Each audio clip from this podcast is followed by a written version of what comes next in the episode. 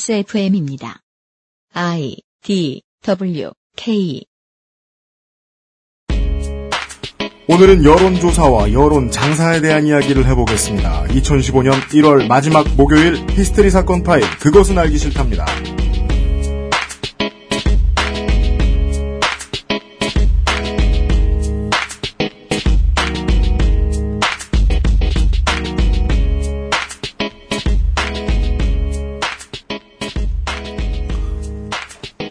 지구상에 계신 청취자 여러분 한 주 동안 안녕하셨습니까? 아, 북미 북동부에 계신 여러분 살아남으십시오 꼭. 아니 살다 살다 농구 경기가 취소되는 건 처음 봤습니다 날씨 때문에. 아 아, 농구 경기가 취소돼요? 지금 어, 미 북동부는 예, 한파 때문에 밖에 안 나갑니다 사람들. 예. 네. 한국을 블리자드가 마지막으로 덮쳤던 게 그, 그, 워슬이었나? 언제였지?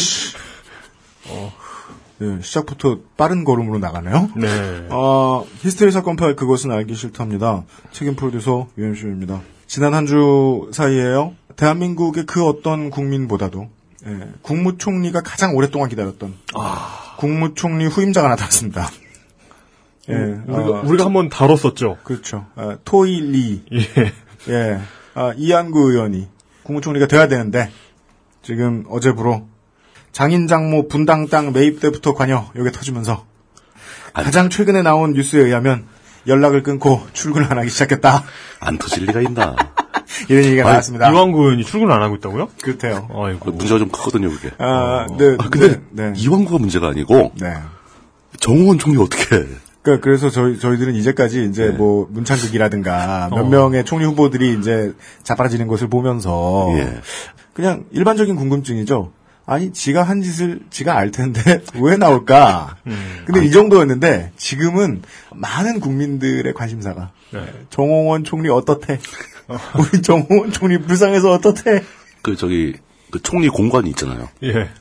그 저기 시내 한복판에 있거든요, 청와대 근처에. 예, 예. 그 총리 공관의 지방령이 되실 것 같아요. 그렇습니다. 예. 야, 아, 이러다가, 예. 야, 이런 좀비 총리가 어딨어. 말년 병장들이 흔히 하는 일이죠. 예, 벽지에 무늬를 세며 예, 괴로워하고 있을 뭐, 문희의 패턴이 사람과 같다, 뭐, 이런 생각하면서. 맞아요. 새끼 날 보면 웃고 있네. 어제는 화내더니 그 총리 공관 마당에 서 있는 나무에 이파리가 떨어지면 옆으로 싹 피하고. 책임 프로듀서 유현수입니다. 이용 수석 상임을 소개합니다. 안녕하십니까. 한 주간 잘 계셨습니까? 그 외에도요. 저희들이 몇 번 지적해드린 사안이죠. 어, 이번에는 정부에서 보육시설에 아이들을 맡기는 데에 차별하려 들다가 아, 어, 간을 살짝 봤다가 어, 여론이 어마어마하게 무서우니까 그런 말 한 적 없다라고 싹 빼는 모습을 보여주었습니다. 그, 이게, 이게 그 에드벌룬 아니에요? 에드벌론도 그렇고 저는 이거 이거를 종합적으로 봤을 때 네. 분리 전략이라고 이름 붙이는 게 제일 좋을 것 같아요. 분리전략? 물뚝심송 상임 고문이십니다. 예, 안녕하십니까. 그러니까 지금 같은 경우는 전업 주부와 아, 전업맘과 취업맘 네, 사이를 갈라놓으려고 그러는 거고. 그렇습니다. 뭐 노동 환경 문제에서는 이제 정규직과 비정규직을 갈라놓으려고 그러고 아 서로 싸우게요. 예 그러니까 이, 이 모든 사람들이 연대해서 정부의 정책에 저항을 해야 되는 시점에 네. 연대하지 못하도록 살짝 갈라치는 거죠 EJ 책동이죠. 예 그럼 자기들끼리 싸우느라 바빠지거든 음. 그렇습니다. 예 뭐 뭐 이런 거 뭐 뭐 노동자 문제 노동자 문제에서도 이제 비정규직 주- 정규직 문제도 있지만 네네. 또 뭐 국내에서 가장 그 취약한 노동 환경에 있는 노동자들과 네. 이주 노동자들 문제도 갈아치는 거죠 정부에선 그렇습니다. 그럼 뭐 이 사람들이 갑자기 이주노동자 욕하느라고 노동환경 개선 쪽에는 신경도 못 쓰게 되고 네. 뭐 그런 문제가 계속 반복되고 있는 것 같습니다. 음. EJ라는 E 말에서 볼 수 있듯이 그렇죠. 아, 지금의 정부가 우리 국민들을 오랑캐로 여기는구나 하고 예측해 볼 수도 있겠습니다. 예. 아, 하지만 여론은 그렇게 멍청하지 않았죠. 뭐 아. 반복되면 다 알죠. 왜 우리끼리 싸워야 하느냐라는 질문을 가지는 어머님들이 계셨고 에, 여론이 좋지 않자 결국 에드버른은 쏙 감췄습니다. 그렇습니다. 정부는 그 여론이 하는 일이 있습니다. 예를 들어 많은 국민들을 괜히 울고 싶게 만들었던 크림빵 아버지 뺑소니 사건이 있었습니다. 이 문제를요 마치 그 지난번에 그 저 IS에 가입한 그 김군의 이야기를 음, 국정원은 못 찾은 걸 JTBC가 구글링 한 번으로 찾았듯이 아유, 네. 예. 경찰에 맡겨놓으면 어, 오리무중이 될 수도 있었을지 모르겠는데 보배드림의 유저분들이 이 크림빵 뺑소니 사건의 차량의 번호를 유추해내셨죠. 음, 네. 그런 어, 일이 어, 있었습니다. 차 번호까지요? 차 차종만 그리고- 그리고 아니고? 차종은 이제 뱀의 원래부터 예, 네, 뱀. 5 시리즈 디젤 모델 디젤 세단이었던 것 같은데 예.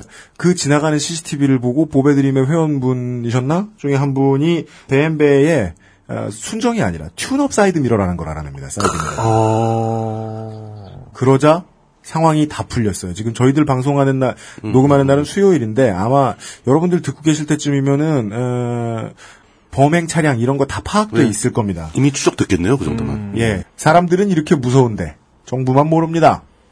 이게 만약에 정부 관련 사건이었으면 이- 이걸 유추하는 사람들이 다 종북이 되는 거죠. 감히 그런 걸 왜 유출을 해? 네. 아, 그러니까 세상을 구하는 건 덕후들이라니까요. 그렇습니다. 네. 아, 많은 덕후들과 예, 주부들이 세상을 구한 가운데 이번 주도 주말이 오고 있습니다.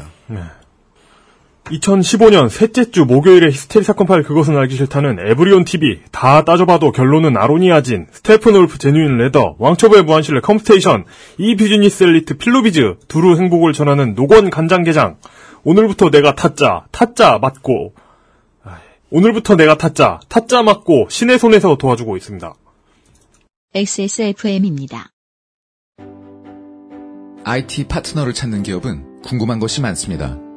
효율적인 IT 전략은 무엇인지, 웹과 모바일은 어떻게 제작해야 하는지, 운영 중인 웹사이트는 어떻게 관리해야 하는지.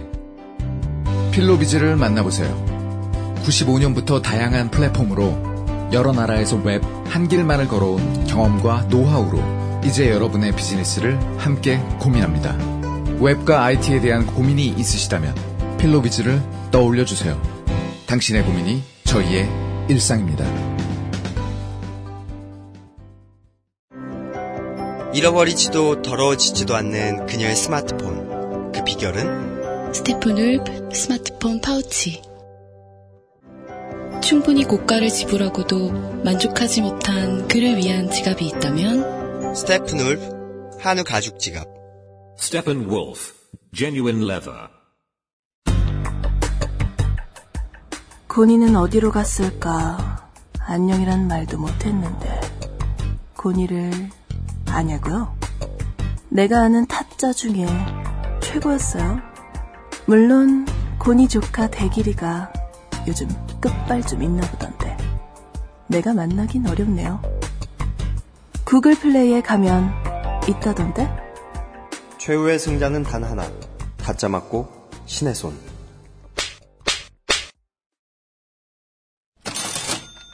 광고와 생활.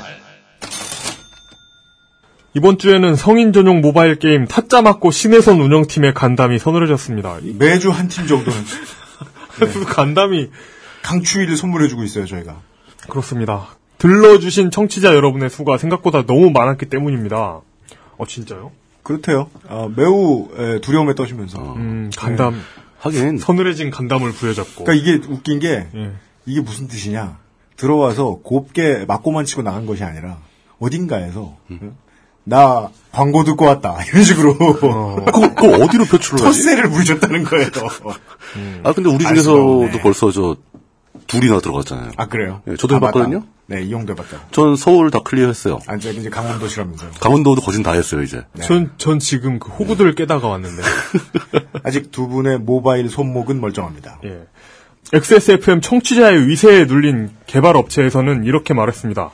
청취자용 쿠폰을 드, 드리겠습니다. 네 아, 그렇다고 해도 여러분 어, 필요 없어 이러시면 때리면 안 됩니다. 예.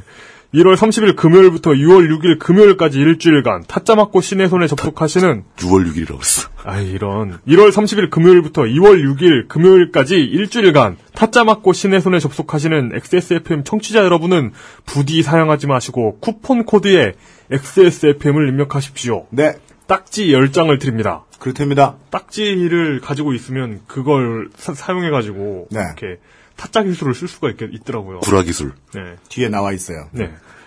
안쪽 장 달기와 윗장 보기 스킬을 사용하고도 한 장이 남을 것입니다. 그렇습니다. 네. 이게 한 장이 왜 남을까요? 다음번엔 사란 소리죠. 사라는 얘기지. 네. 그렇죠. 하지만 뭐 그 저, 저처럼 저도 이제 그 한두 게임을 제외하고는 현질 안 하는 것을 신념으로 살았던 사람이기 때문에 네네. 그냥 남겨놓고 이번에만 한번 경험해 보시고 현질 안 하셔도 됩니다. 어 현질 없어도 자주 출석하고 네. 게임을 많이 하고 그럼 딱지가 시간을 많이 쓰면. 네, 딱지가 생깁니다. 예. 네. 근데요, 여러분, 이제, 나이 좀 있으신 여러분, 봉급생활자 여러분, 해보시다 보면, 시간을 많이 쓰는 것보다 현진이 낫다는 걸 알게 되세요.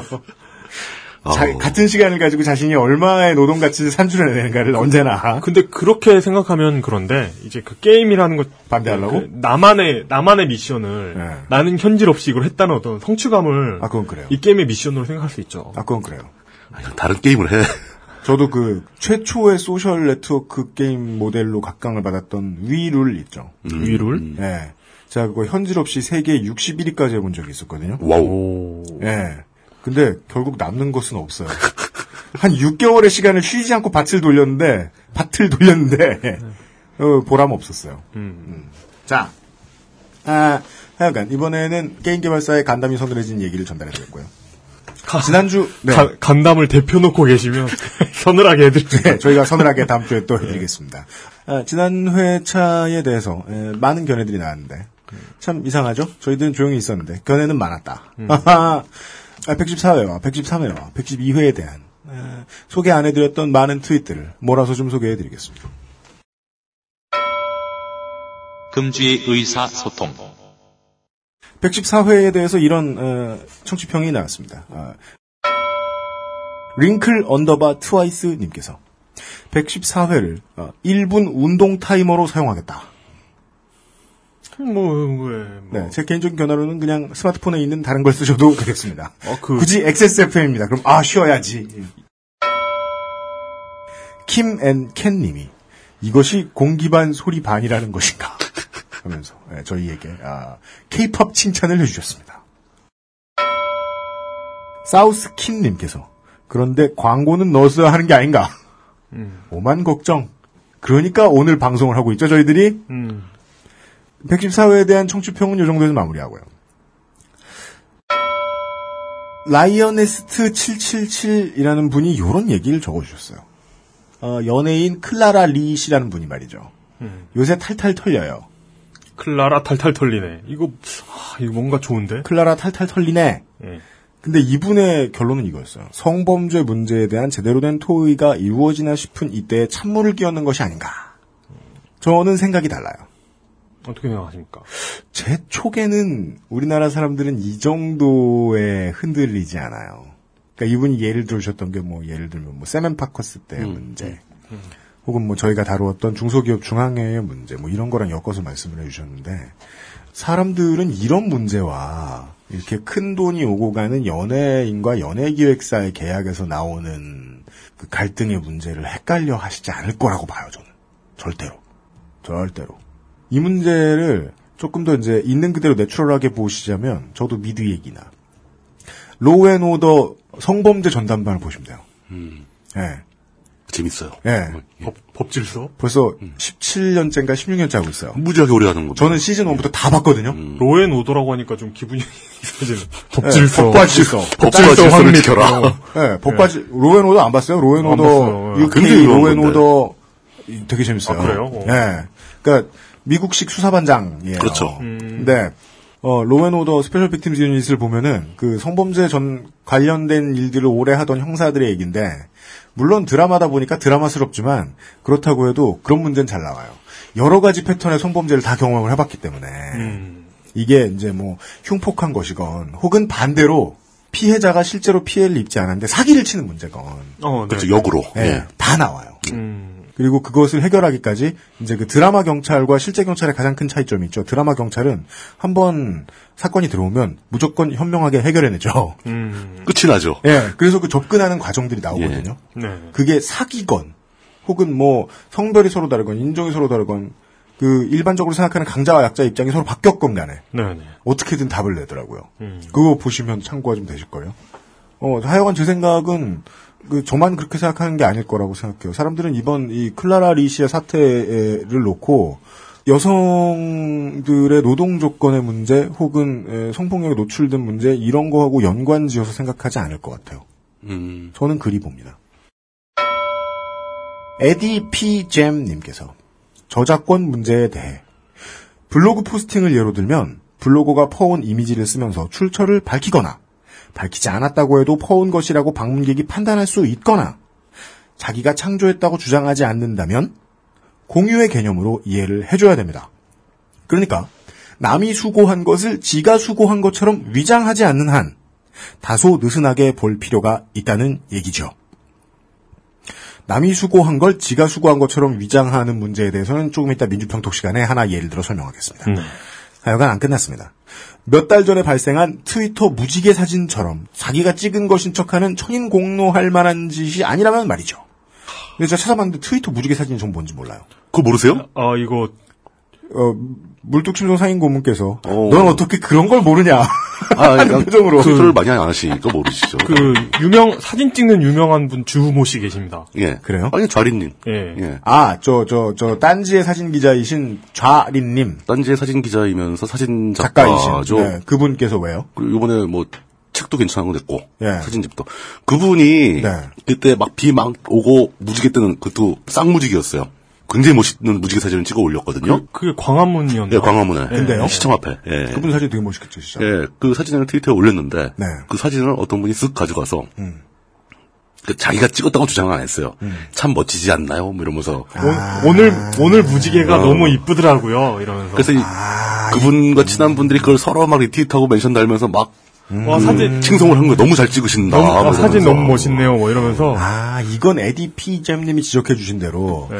밝히지 않았는데 퍼온 거라고 방문객이 판단할 수 있도록 해줘야 되는데 그것도 아니고 자기가 그렇죠. 찍은 것처럼 했다고 봐도 되네요. 그러니까 다른 사람이 이 사람한테 당신이 참 사진을 잘 찍었다고 칭찬을 할 때, 음. 아 제가 찍은 게 아닙니다라고 빨리 밝혀야 되는데, 그러면그 사람은 지금쯤 욕먹고 도망갔겠네요, 계정 닫고. 아, 그런데 그 이제 이제 사람들이 그러는 걸 보고 음. 아니 이 사진 포옹 을 포었다고 해야지 이렇게 있으면 어떡하냐라고 했더니 음.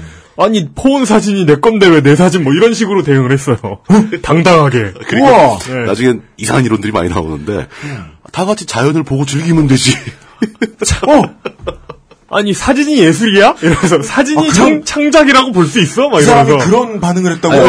그 당사자가 아니라 예, 그럼요. 분과 친한 여러분들이 아, 친한 사람들이. 실드를 치면서 그, 그 예. 사진 보고 즐기던 분들이 아니 사진은 그냥 있는 거 찍는 거지 그거 좀 가져다 썼다고 뭐라는 거야? 막 이런 식으로. 야, 그건 마치 우리가 전에 다뤘던 어 그, 너, 운동 열심히 하는 사람들이, 어, 오리쯤은 먹어야 되지 않겠냐. 그거 내가 팔면 어떠냐. 좋은 건데. 이- 거의 이런 느낌인데요?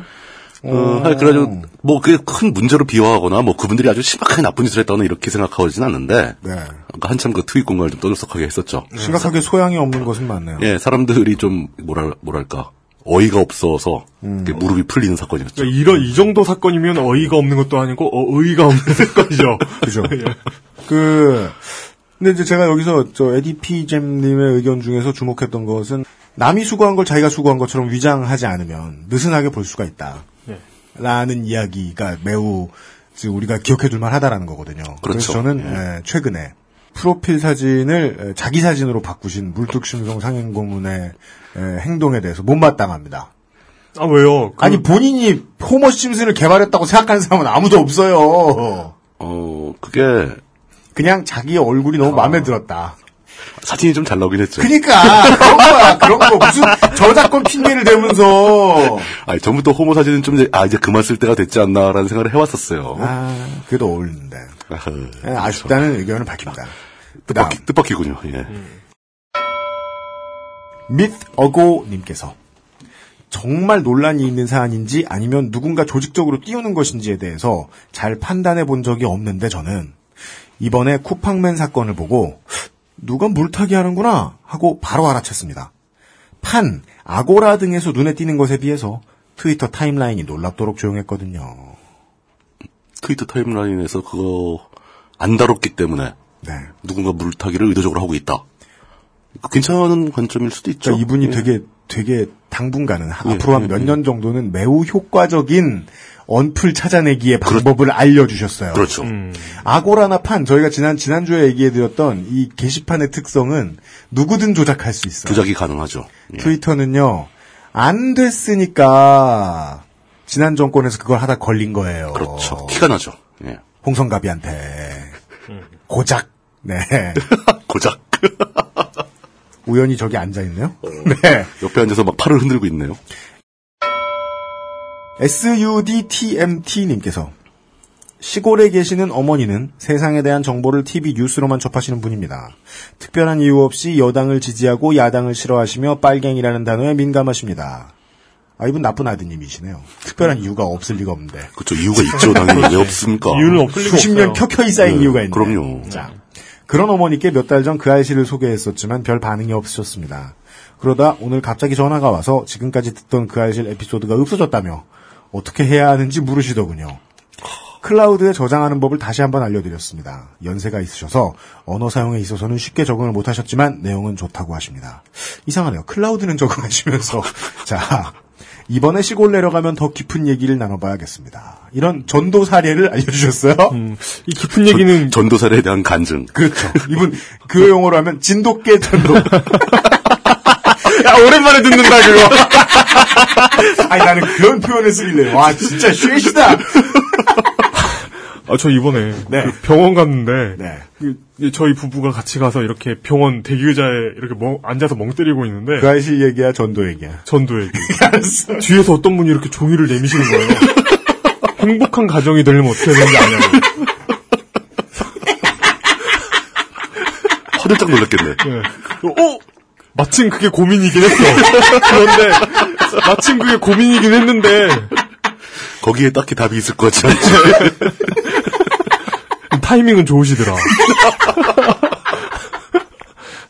네. 아 이분께서도 타이밍 좋게 어머님한테 예. 진돗개 전도를 하셨는데. 어, 근데 고민은 네. 그 정도 연령대에 계시는 그런 어머님 같은 분들이 네.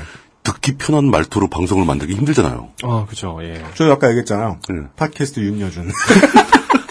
아주 느리고 아, 아주 호흡이 굉장히 완만하며 젠틀하고 매우 젠틀하고 욕 따위 할 줄 모르시는 2주내 망할 것 같은데 그러면. 그런 건 이제 아이넷으로 자기 연결하죠. 어, 그러니까. 예. 뭐냐. 아, 그니까요. 이게 이분의 트윗을 보는 순간, 아니, 나는 고치지도 않을 내 단점에 대해서 갑자기 죄송하다라는 거예요. 그렇죠. 예. 어, 이거 어르신들 듣기 힘드실 텐데, 이거 어떡하나. 그니까 저 고백을 하면, 아버님이, 저희, 저희 아버, 저희 춘부장께서, 어, 궁금해 하십니다. 아들이 갑자기 다른 하던 일을 관두고, 사업을 한다고 돌아다니는데, 그래서 회사를 차리고 너는 뭘로 돈을 버냐? 네가 생산하는 재화는 무엇이냐? 무슨 가치를 만들고 있느냐. 근데 솔직히 얘기하면 지금까지 한 번도 들려드린 적 없거든요. 저도 저도 마찬가지예요. 주변에서 도대체 뭐 하고 사느냐고 많이 물어봐요. 근데 아직까지 들려드린 적은 없어요. 아 이분 저 존경합니다. 이 아, 용감하시다. 참. 저도 이분의 트윗을 보고 아이 양다물고 한 번쯤은 아버지한테 내가 뭘 하는지 알려드려야겠다. 어, 그걸 어떻게 해. 아 저 자신 없다. 자신 없죠. 예. 와일드 사이드님께서 어, 짤방을 하나 올려주셨는데 누런색 옛날 서울 시내에서 많이 보이던 어, 오렌지빛 누런색 예. 요즘은 뭐 그 무슨 담장 다홍색 뭐 이렇게 부르나요? 음. 그 택시 그 이상한 색깔 타, 요색 모르겠어요. 하여간 아, 그죠. 택시 색깔 좀, 좀 어떻게 쓰면 좋겠어. 아 그 택시 색깔은요 예. 되게 슬픈 얘기예요. 어, 그래요? 실제로는 왜요? 색깔은 저는 나쁘지 않다고 봐요. 그 서울 색깔 디자인 전 좋다고 봐요. 예. 네네네. 그 이상한 회색하고 이상한 분홍색하고 이상한 다홍색 있잖아요. 예, 예, 예. 그건 좋은데 문제는 그, 그 색깔로 택시들을 바꾸면서 예. 서울시에서 그 도색비를 지원을 안 해줬어요. 어 진짜요? 예. 그 회사하고 기사가 뭐 낸 거예요? 그럼? 그래서 양심 있으면 회사가 내고 아니면 기사님들이 뒤집어 쓴 경우가 되게 많아요. 예. 야 진짜 나쁘다. 그, 저, 저, 저, 택시기사 얼마나 빨리는지에 대한 얘기 한번 하기 시작하면 끝도 없는데 그건 나중에 아, 하기로 진짜 하고 하고. 그거 한도 끝도 없죠, 그 얘기. 색깔 얘기가 내려놨네. 옛날에 돌아다니던 그 서울 시내에 버스 자릿수가 한 자리, 두 자리, 세 자리일 때 돌아다니던 누런 색깔의 19번 버스가 어, 러시아인들을 가득 태우고 왔다 갔다 하는 짤방 하나 올려주셨고요. 내용은 이렇습니다. 캄차카 반도에서 고대 서울의 버스가 운행 중인 것은 과연 우연일까? 심지어 이것도 캄차카 반도를 돌아다니고 있는 버스였어요. 아, 세계의 중심에 있던 버스가 세계의 중심으로 옮겨갔네요. 문민정부 대륙설.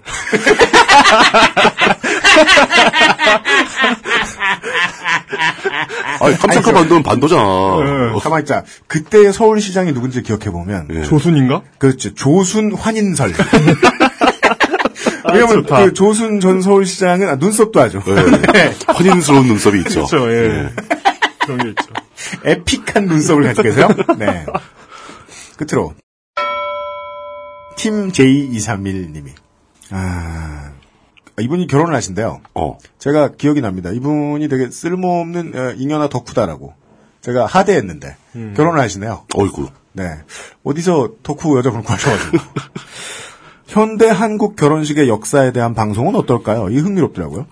결혼 준비하다 보니까 이건 기본으로 하고 가셔야 하는 거예요. 라는 소리를 열댓 번도 더 들은 것 같습니다. 그렇죠. 뭔가 비틀려 있는 느낌이었어요. 결혼은 아니더라도 어느새 고착화되어 버린 것들이 있으면 그걸 주제로 한번요. 이 기본으로 해야 된다는 게 기본적으로 배우자는 있어야 되는 거예요. 뭐 이런 거 아니에요?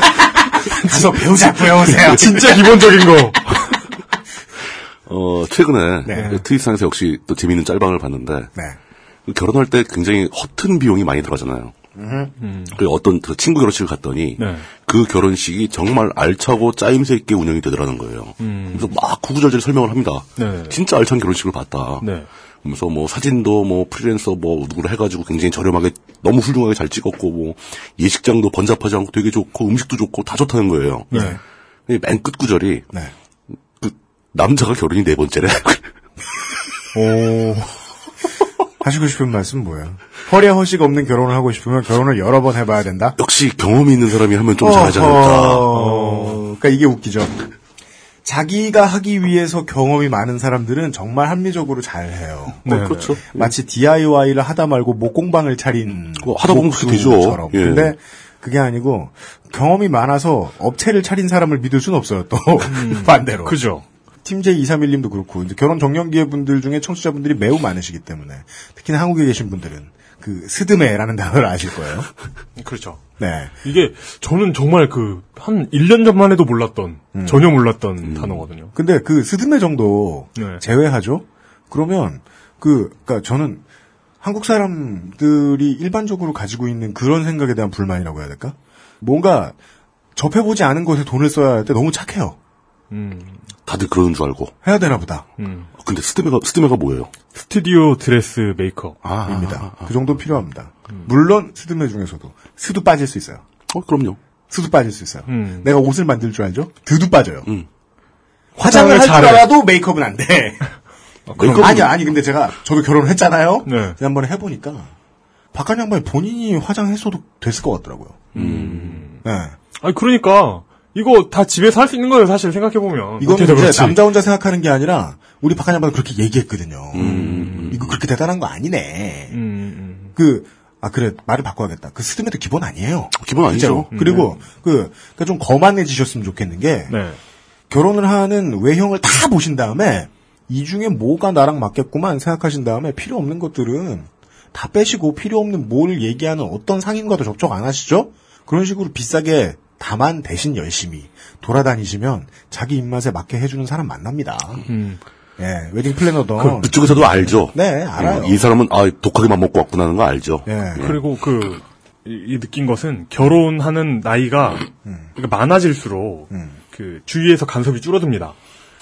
아, 나는 그래서 간섭을 안 받았구나. 그리고 또 다른 하나는 뭐냐면 주변에 가까운 친척 뭐 형제자매가 많잖아요. 네.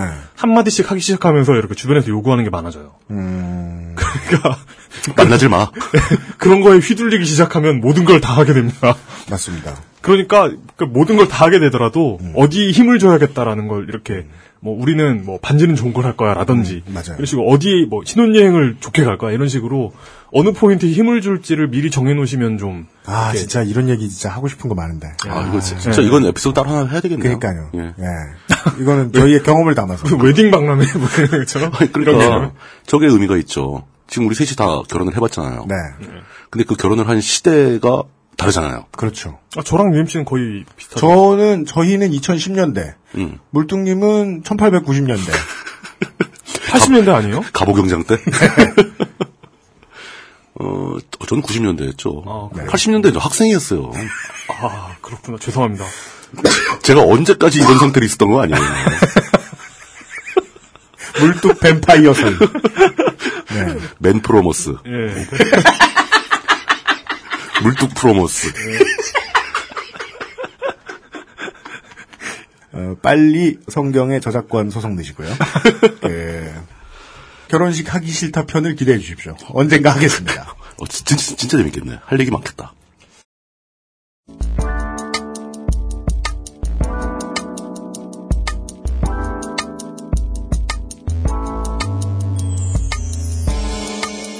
미디어 브리핑 민주적이며 평화로운 뉴스 토크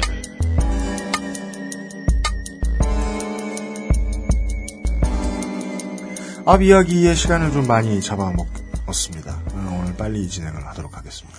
말이 빨리지요. 어, 제가 뭐 오늘 그 전 직원과 의 논의를 통해 결정을 내렸지만 민주평톡에 아, 길이 락이 풀리는 때가 있고 걸리는 때가 있습니다. 이번 주는 아, 길이 락 해제. 그래서 아. 에, 이용이 장서를 펼쳐가지고 예, 준비를 하고 있어요. 아, 이번 주 민주평톡의 첫 번째 키워드는 리런 페에르 작가입니다. 오, 아, 그 누굽니까? 첫 번째 키워드 인사이트,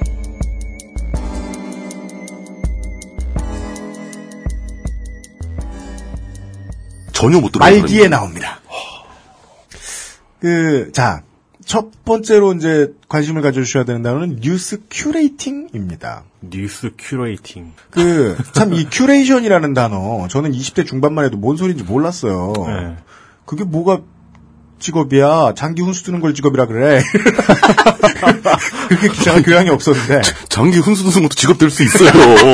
그, 저, 연초에 뭐, 저, 서울대 이런 데 보면 TV 나온다니까요. 그렇죠. 예. 하긴, 그 게임 해설자는. 뭐, 예, 타고, 중요한 그것도, 직업. 예. 스타크래프트 할 때도 훈수 두만. 정보의 가지가 복잡해지고 많이 쳐지고 정보가 많아질수록 큐레이션의 역할은 되게 중요해집니다.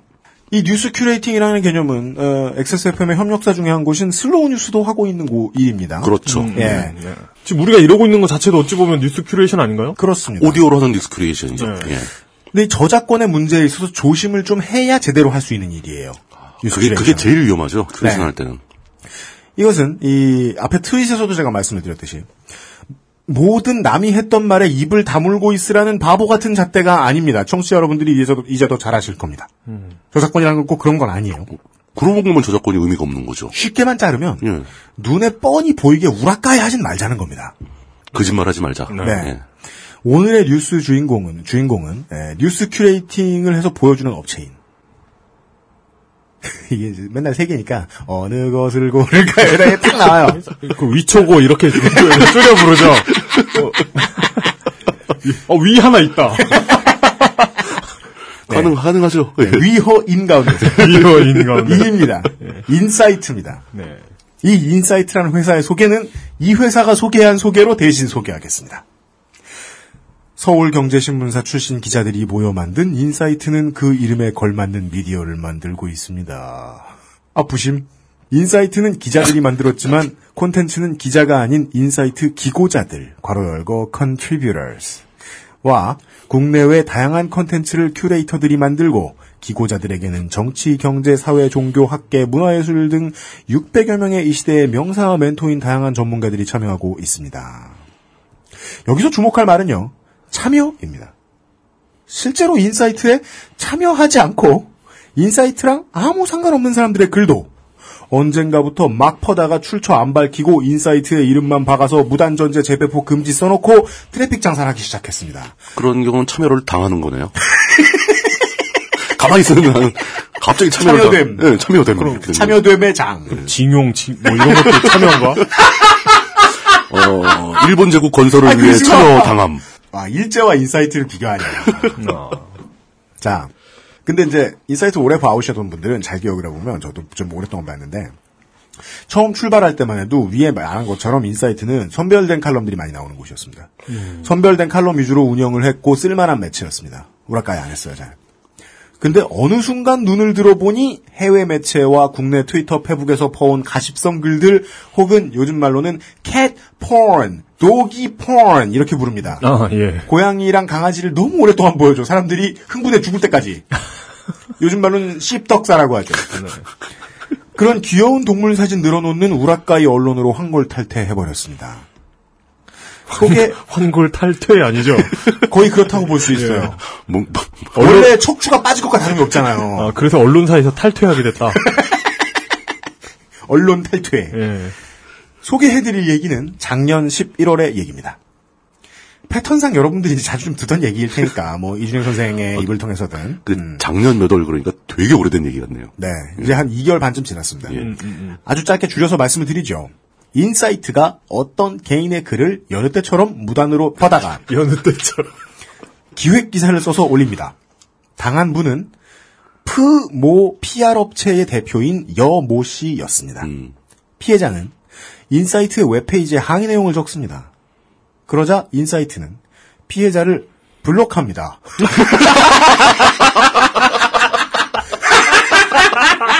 명쾌하다. 근데 하나 더 있어요. 블록하더니 또 뭘 했는 줄 알아? 훌륭하다. 원래 기사에는 피해자 이름이 써 있었어요. 네. 그 항의를 받았잖아요. 그랬더니 블록한 다음에 네. 원래 있던 그 이름 출처도 빼버립니다. 그나마 있던 출처까지 빼버렸다고. 네. 어, 이 뭐지? 치졸하죠. 자, 보죠. 뭐, 뭐, 어떠- 어떻게 하면 이런. 한 얘기가 발 더 나가 버렸죠. 어떤 생각을 하면? 이게 정말 정신이 탈퇴하면 그래 돼. 어. 적반 퍼킹 하장이다. 네. 예. 그 그러자 피해자는 인사이트와 소송을 준비합니다. 음. 뭐 그렇겠죠. 이것을 김앤장이 수임했다고 알려집니다. 어, 이거 잘, 잘 나가는, 그러니까 잘 나가는 피해자가 분이구만. 좀, 좀 일이 힘이 있는, 커지죠. 예, 힘이 있는 사람이고 이제 예. 다, 분이 화가 난 거죠. 그러니까 산꼭대기에 눈이 음. 좀 크다는 걸 발견합니다. 인사이트가. 이제. 장난 아닌데 이렇게 되는 거죠. 뭐. 그 예. 옆집 애가, 그 옆집 아줌마가 왜 우리 애 때리냐고 해가지고 무시했더니 미군을 끌고 와. 아니, 김승현 회장이야.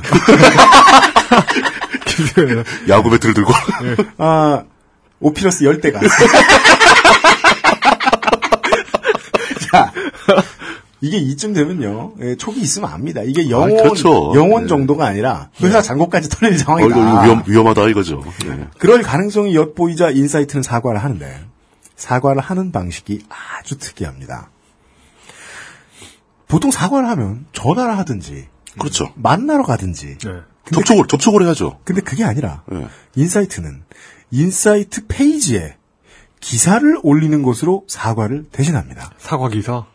근데 뭔가 언론과 보도를 제대로 배운 사람의 소양이라고는 좀 보기 힘든 게 정정 보도문이나 대외적 사과문이 아니에요. 어떤 거냐면 뭐, 뭘 올렸는데요? 피해자인 여모 대표에게 예. 개인적으로 예. 존댓말을 섞어서 사과를 하는 사과문이에요, 그냥. 근데 이게 기사로 올라와요. 사과 아니, 진짜 개인, 잘못했습니다. 죄송합니다. 이게 예, 예, 기사문으로 올라와요. 개인간에 이렇게 사과문 내는 걸 갖다 기사에 실었다. 내용 보시죠. 예. 안녕하세요. 짧게 주요 읽어드립니다. 네. 인사이트 기획팀 김모모 기자입니다. 네. 기획 기사를 작성하면서 대표님의 글을 무단 이용한 점 땡땡 진심으로 사과드립니다. 중략.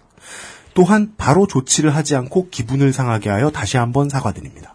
뭐야? 이 글은 우리 상식으로 봤을 때 기사문으로서는 자격이 없어요. 아, 그건 기사가 아니죠. 이게 기사문이야. 뭐예요? 그 메일에 메일에 써야지 그런 건. 이거는 이거 거의- 메일, 메일에 쓸 내용도 아니고 그냥 이거 그 반성문 내용이잖아요. 그냥. 반송문이죠. 이거는 거의 지지난달쯤에 몇 달 전에 한번 유행을 했었던 잠깐 돌았었던 그 연합뉴스의 기자 직원이 기사 올리는 기자 직원이 올렸다가 올라간 기사 있죠.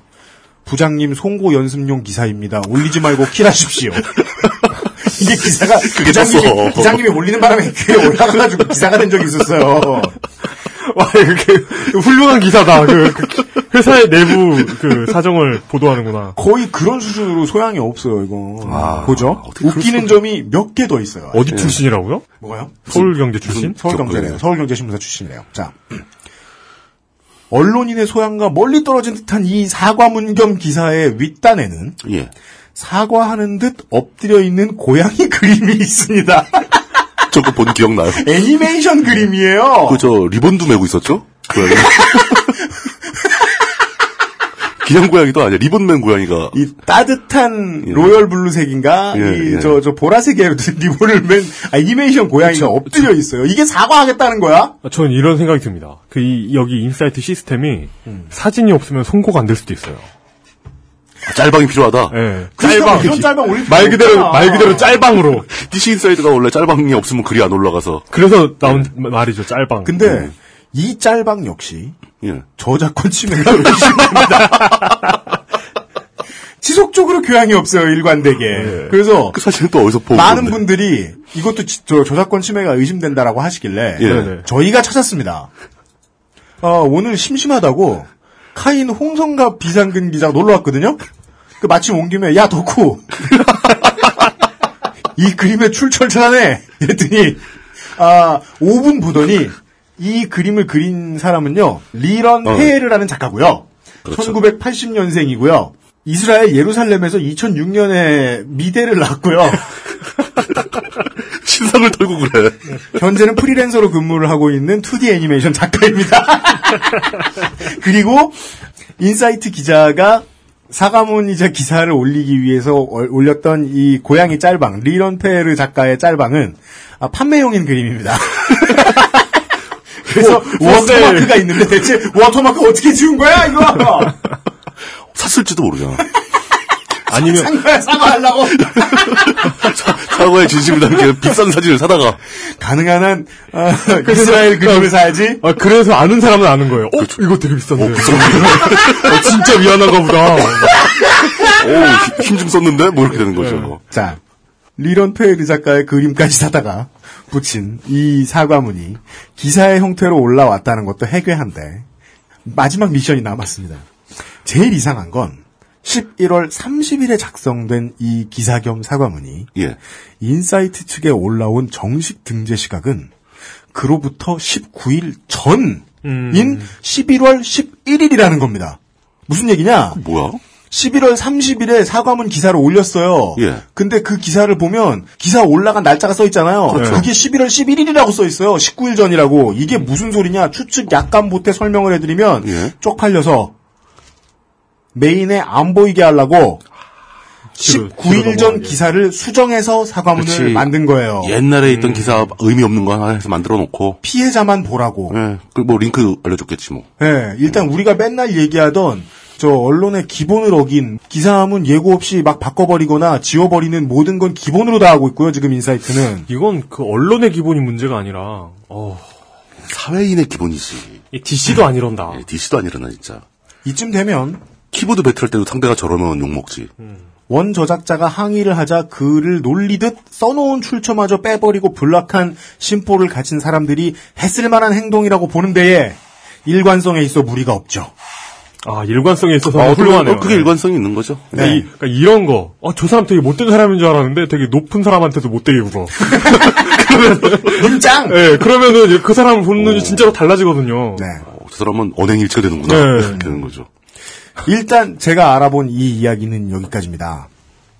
어, 왜 공개 사과인 척하고 공개 사과 아닌 우회적으로 몰래 글 올리기를 택했느냐? 기자 본인이 오랫동안 위에서 혼났대요. 그런 얘기를 했대요. 그러면 그 윗선은 어디 숨어 있냐 책임자들. 이런 질문도 나오고요. 그렇죠. 윗선이 책임을 져야지. 아니, 그리고 그게 그- 이 사람이 특이한 짓을 한 게 아니라 그게 늘, 늘상 하던 짓인데 그게 문제가 되- 된 거잖아요. 여느, 네. 여느 때와 마찬가지로. 예. 예. 참, 자, 어, 뭐 이런 사례 하나 끝으로 소개해드리죠. 여러 사람들이 운영하는 블로그예요. 팀 블로그 다이버시티 우리나라 사이트입니다. diversity.co.kr이라는 곳에서는 2013년 7월 14일 게시물에서 제목이 이렇습니다. 기사 우라카이 원인은 무엇이고 대책은 무엇인가라는 글에서 우라카이와 관련된 뉴욕 타임즈의 사례를 소개합니다. 오, 어, 뉴욕 탐지요? 인터뷰를 하지 않은 채로 인터뷰를 한 것처럼 기사를 쓰거나 인터뷰이가 언급 안 한 내용을 자의적으로 꾸며서 쓰고 타사 매체의 글을 자신이 쓴 것처럼 표절을 일삼던 뉴욕타임즈의 제이슨 블레어라는 기자가 있었습니다. 어, 뉴욕타임스에도 그런 기사가 있었어요. 뉴욕타임즈는 해당 기자의 기만적인 취재 행위를 밝혀내기 위해서 기자 5명, 부장 3명, 외부 전문가 2명으로 구성된 자체 조사팀을 돌렸다고 합니다. 그리고 뉴욕타임즈는 조사가 끝나자 이 사건을 일면 톱기사로 또한 4면에 걸쳐서 네. 광고 없이 다룹니다. 조사 결과와 해명과 사과가 들어 있었고요. 제이슨 블레어 기자는 해고를 당합니다. 그게 정상이죠. 물론 대한민국에 적용할 수는 없습니다. 갑자기 기자 90%가 멸종해버리면 갑자기 인터넷에 기사가 안 올라와. 백악기 대멸종. 네. 물론 그건 좋을 거예요. 그렇다고 해서 뭐 저 뉴스가 없진 않을 테니까 어차피 그들이 하는 일은 없잖아요. 예, 아 이런 기상천외하고 즐거운 이야기를 전해드렸습니다. 광고를 잠시 듣고 와서 오늘의 두 번째 민주평톡 이야기 나눠보겠습니다. XSFM입니다. 안녕하세요. 책임지는 즐거움으로 일하는 컴스테이션의 이경식입니다. 용산에서 조립 PC 업체를 한다는 사장이 고객 한 분의 컴퓨터를 수리해드리기 위해 대전까지 다녀왔다는 얘기는 아직 못 들어봤습니다. 다른 사장들도 그런 말은 저한테서 처음 들었을 겁니다. 100층짜리 회사 전체의 컴퓨터건, 고향에 계신 어르신 한 분의 컴퓨터건, 사용자의 미소를 얻을 때까지 일하겠다는 약속이 컴스테이션의 영수증입니다. 용산 선인상가 21동 1층 130호 컴스테이션에 놀러 오십시오. 컴스테이션은 조용한 형제들과 함께합니다.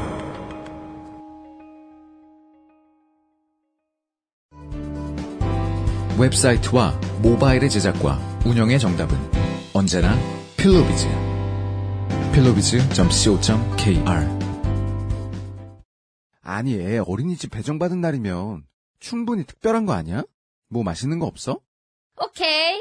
녹원. 간장게장. 부드럽고 고소한 게살. 짜지 않고 향긋한 간장. 매콤한 청양고추. 녹원 간장게장. 엑세스몰에서 만나보세요. 간장게장. 그러니까 아무리 봐도 재밌지 않아요? 아까 얘기. 오, 그 되게 재밌었어요. 저는 처음에 간단한 그냥 우라카이 사건인 줄 알았다가 어, 보면 볼수록 어, 밑바닥까지 드러내줘요. 모든 게 다 들어있네. 그 네. 그런 이미지 이렇게 영어로 검색해서 찾는 습관이 있죠. 그런 분들은. 뭐요, 뭐요? 아 왜냐하면 네. 이렇게 한글로 이미지를 검색하면 음. 뻔한 게 나오거든요. 우리나라에 많이 쓰인 게 나오니까. 우리나라 우리나라 사람이 만든 게 나와서 문제가 돼요. 아 그러면은 이 사람은 네. 어폴로자이징 캣 이렇게 뭐, 검색했단 말이에요? 뭐, 뭐 그럴 수 뭐, 있죠. 그럴 수 있죠. 그래가지고 I'm sorry 이렇게 아니면은 쭉 서핑을 하다가 발견한 네. 짤들을 폴더에 모아놨겠죠. 아뭐 그것까지 예측할 수 없습니다만은. 그런 네. 얘기죠. 어폴로자이징 같이 어려운 단어 쓰기 힘드니까. 쏘리 쏘리 캣. 그건 불쌍한 자. 아, 쏘어링 캣 뭐예요? 민주평톡의 이번 주 두 번째 키워드는 뭐죠? 어, 저는 지지율. 그 지지율. 지지율. 이렇게 잡아봤습니다. 예. 두 번째 키워드. 여론조사.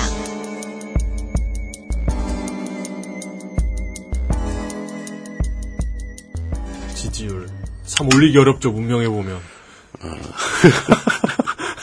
그 운명에서 지지율 떨어지면 무서운 일이 벌어지잖아요. 그렇죠. 힘들죠. 예, 힘들어지잖아요. 네. 예. 그래서 한참 심시티 족밥이었을 때 그게 너무 힘들었어요. 네.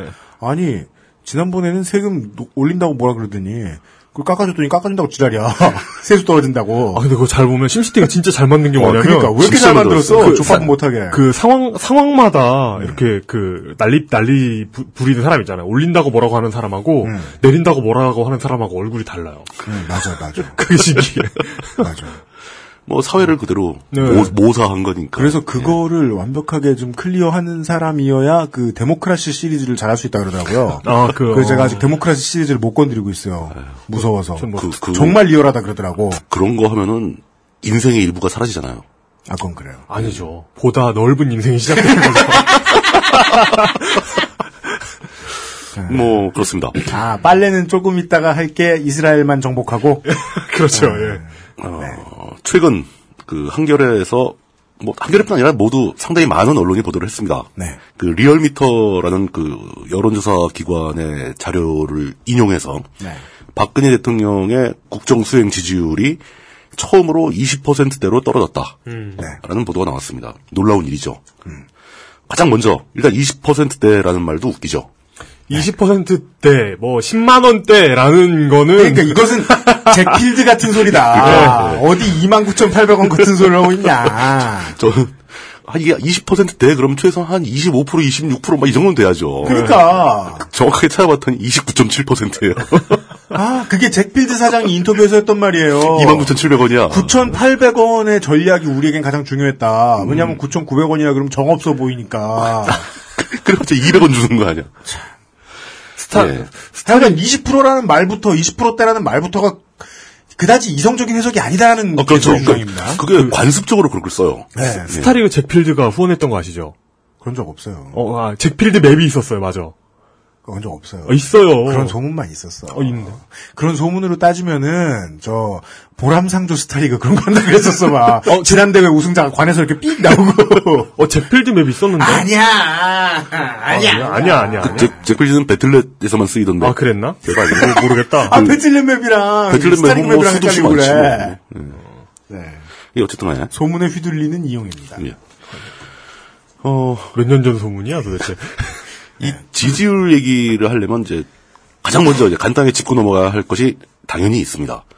그 패거리즘. 패거리즘. 아, 예. 패거리즘. 예. 여론조사 결과가 실제로 그 숫자가 별 의미가 없거든요. 왜입니까? 어, 예. 결론부터 나오네요. 어, 그게 왜일까요? 어, 의미가 없다는 게 왜 없는지를 차- 차차 설명할 거고 네. 그 별것도 아닌 숫자를 가지고 내가 지지하는 정치인의 지지율이 높게 나오면 막 신나가지고 믿어버리고 사람들한테 막 얘기하고 음. 내가 지지하는 정치인의 지지율이 낮게 나오면 여론조사가 조작됐다 뭐 이렇게 음. 그건 받아들이질 진짜 않죠. 안 좋아요. 진짜 예. 안 좋아요. 안 좋은 그것도 습관이에요. 뭐 서로 다른 기관도 아니고 예. 지난주에 했던 그 회사인데 똑같은 회사가 똑같이 한 건데 아니 프로야구 한 경기 진 거 가지고 1위 1비하고 승질 내는 것도 사실은 올바른 팬의 자세가 아니잖아요. 그렇죠. 내일 또 어떻게 될지 모르는데. 근데 심지어 그렇게 1위 1비하는 사람들도 정치인 지지율 보고 1위 1비하는 사람들보다 현명한 사람들이에요. 음. 일단 지구 이기는 건 성적이잖아. 근데 지지율은 성적도 아니야. 여론조사 결과는 투표라고 이어지지도 않습니다. 안 이어져요. 예, 전혀 달라요. 그, 어, 여론조사 기관들은 거의 대부분이 항상 그대로입니다.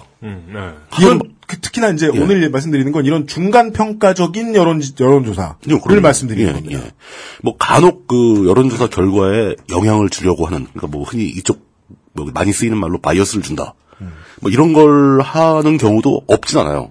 음. 없진 않지만 그게 들통이 났을 경우에 그 회사 그 경영에 굉장히 심각한 지장을 초래하기 때문에 맞습니다. 음. 매출이 뚝 떨어지죠. 신뢰가 신뢰가 줄어드니까. 그러니까 이제 선거 때 총선 때나 대선 때 한철 반짝하는 그 업체들이 있어요. 업체들이 있어요. 음. 그 친구들은 별짓 다 합니다. 네. 근데 그런 거 아니고 우리가 이름 좀 들어보고 꾸준히 매주 여론조사 결과 발표하고 이런 회사들은 그런 짓을 하기를 싫어하죠. 오늘 들으셨지만 예. 지금 먼저 들으셨지만 리얼미터 뭐? 이 이름을 진보 쪽 매체에서만 많이 듣습니까? 보수 쪽 매체에서만 많이 듣습니까? 아니죠. 아니에요. 어, 여기저기서 다 나오죠. 네. 뭐, 뭐 이런데 몇 군데 있죠. 아 물론 그 기관끼리 비교하면은 한국갤럽과 리얼미터 비교하면 뭐 한국갤럽이 약간 어떤 경향이 있다. 뭐 이런 건 나옵니다. 네. 근데 항상 그 한국갤럽의 여론조사 지난달에 한 것과 이번 달에 한 것 이렇게 비교하면 동일한 거죠. 음. 그런 거를 그 숫자에 너무 집착해도 안 되겠지만 숫자가 마음에 안 든다고 맨날 조작이라고 주장해서는 곤란하다. 네. 예. 그런 문제를 먼저 짚어놓고 어, 실제 이야기로 음. 지극히 음. 유아적이다. 예, 유아적 유아기적 유아기적 네. 행동이다라는 얘기를 해놓고 이제 본격적인 본론으로 들어가겠습니다. 사람들이 숫자를 되게 무서워합니다. 대다수의 사람들이 숫자를 두려워하는 게 제가 최근에 부가가치세를 내고 간담이 서늘해져 있어요. 숫자 보면 되게 무섭죠. 옛 우리 선조들이 숫자를 만들어낸 그 이후로 모든 사람들이 일상생활에서 숫자를 씁니다. 오, 왜 갑자기 민주평통 시간에 물뚝 스페셜? 네. 제가 뭐 어디, 월드 클래식. 가- 어디 가겠습니까? 맨날 하는 게 그렇지. 네.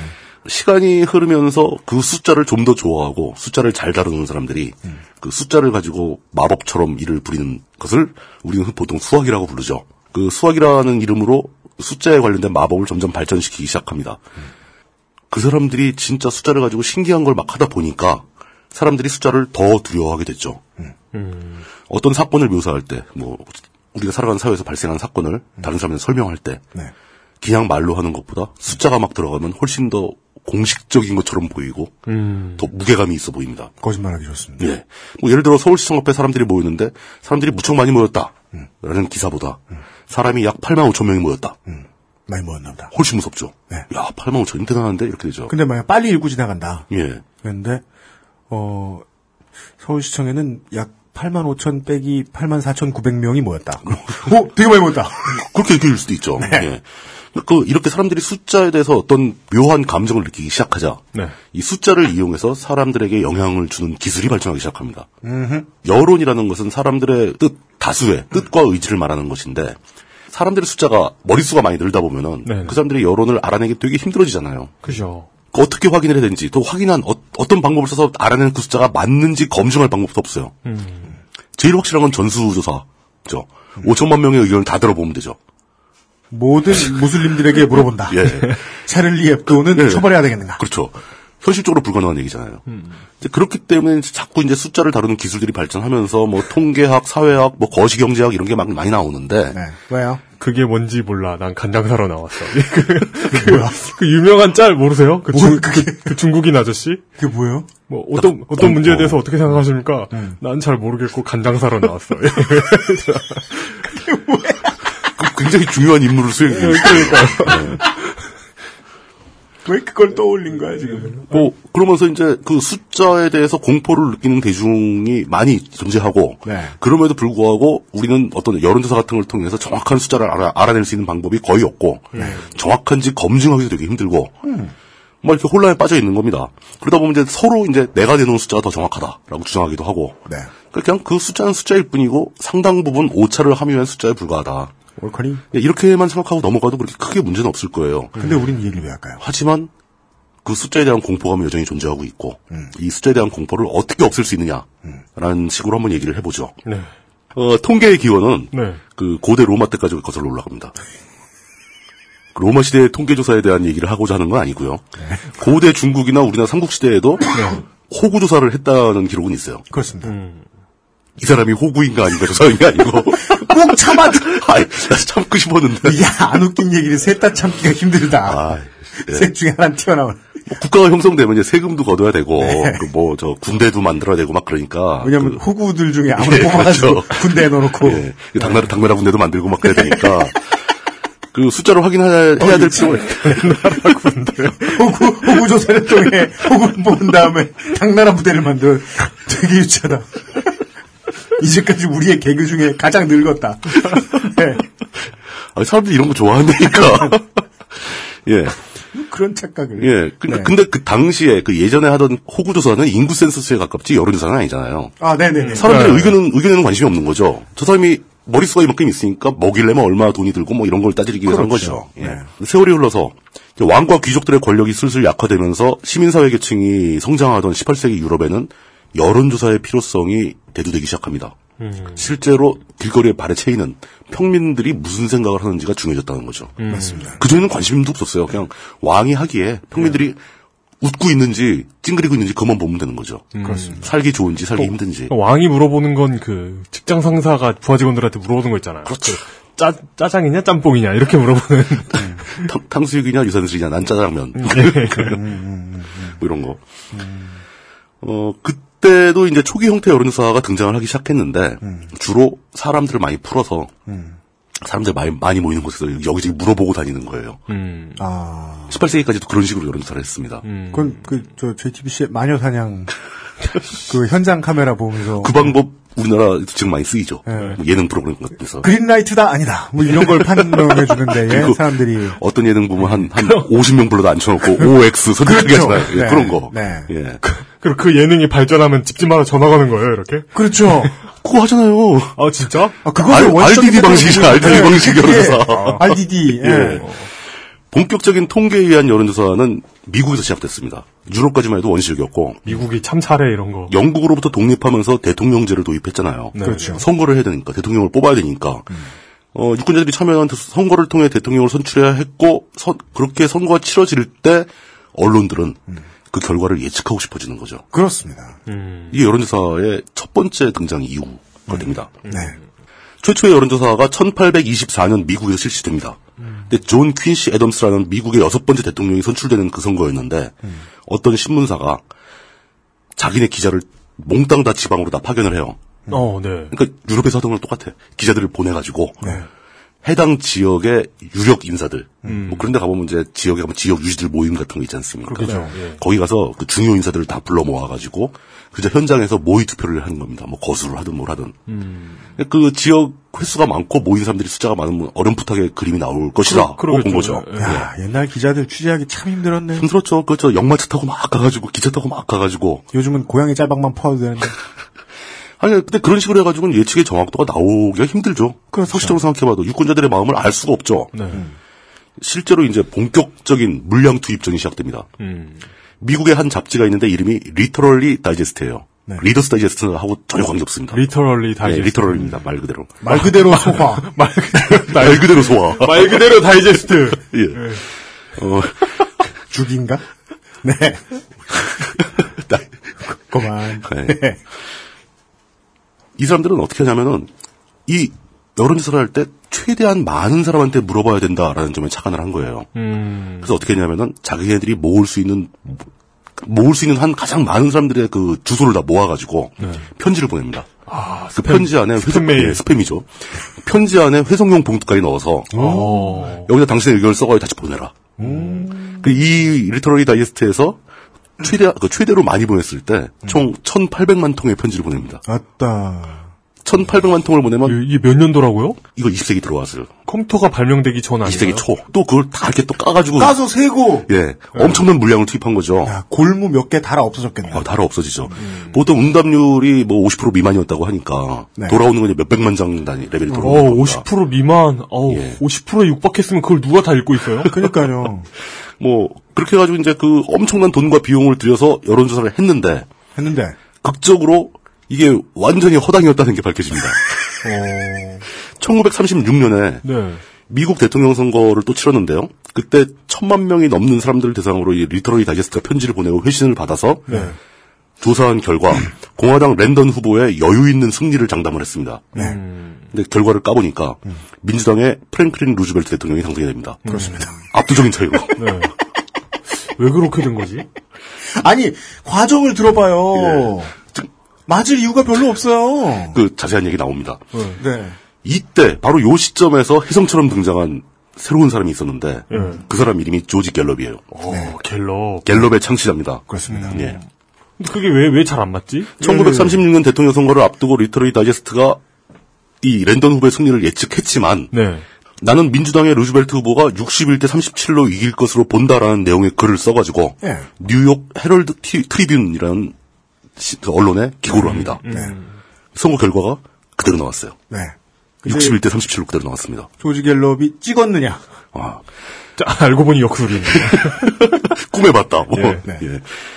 천만 명이 넘는 유권자를 대상으로 여론조사를 시행한 리터럴리 다이제스트가 엉터리 결과가 나왔고 네. 갤럽은 당시에 5천 명을 대상으로 조사를 했다고 합니다. 네. 만 명도 아니고 오- 단 5천 명. 5천 명을 선정해서 조사를 진행했다고 하는데 결과가 이렇게 극단적으로 다르게 나온 이유. 그 이유가 무엇일까? 심지어 이 예측이 틀리는 바람에 네. 리터럴리 다이제스트는 2년 뒤에 망해요. 아, 어쩐지 들어본 적이 없더라. 그 이후에 없어진 거니까. 예. 리터럴리 다이제스트가 그 주소를 모으는 과정에서 리터 말, 말 그대로 배설돼요. 예. 다 소화가 됐어. 네. 예. 자신들의 독자, 그러니까 자- 이 잡지를 받아보는 독자들의 음.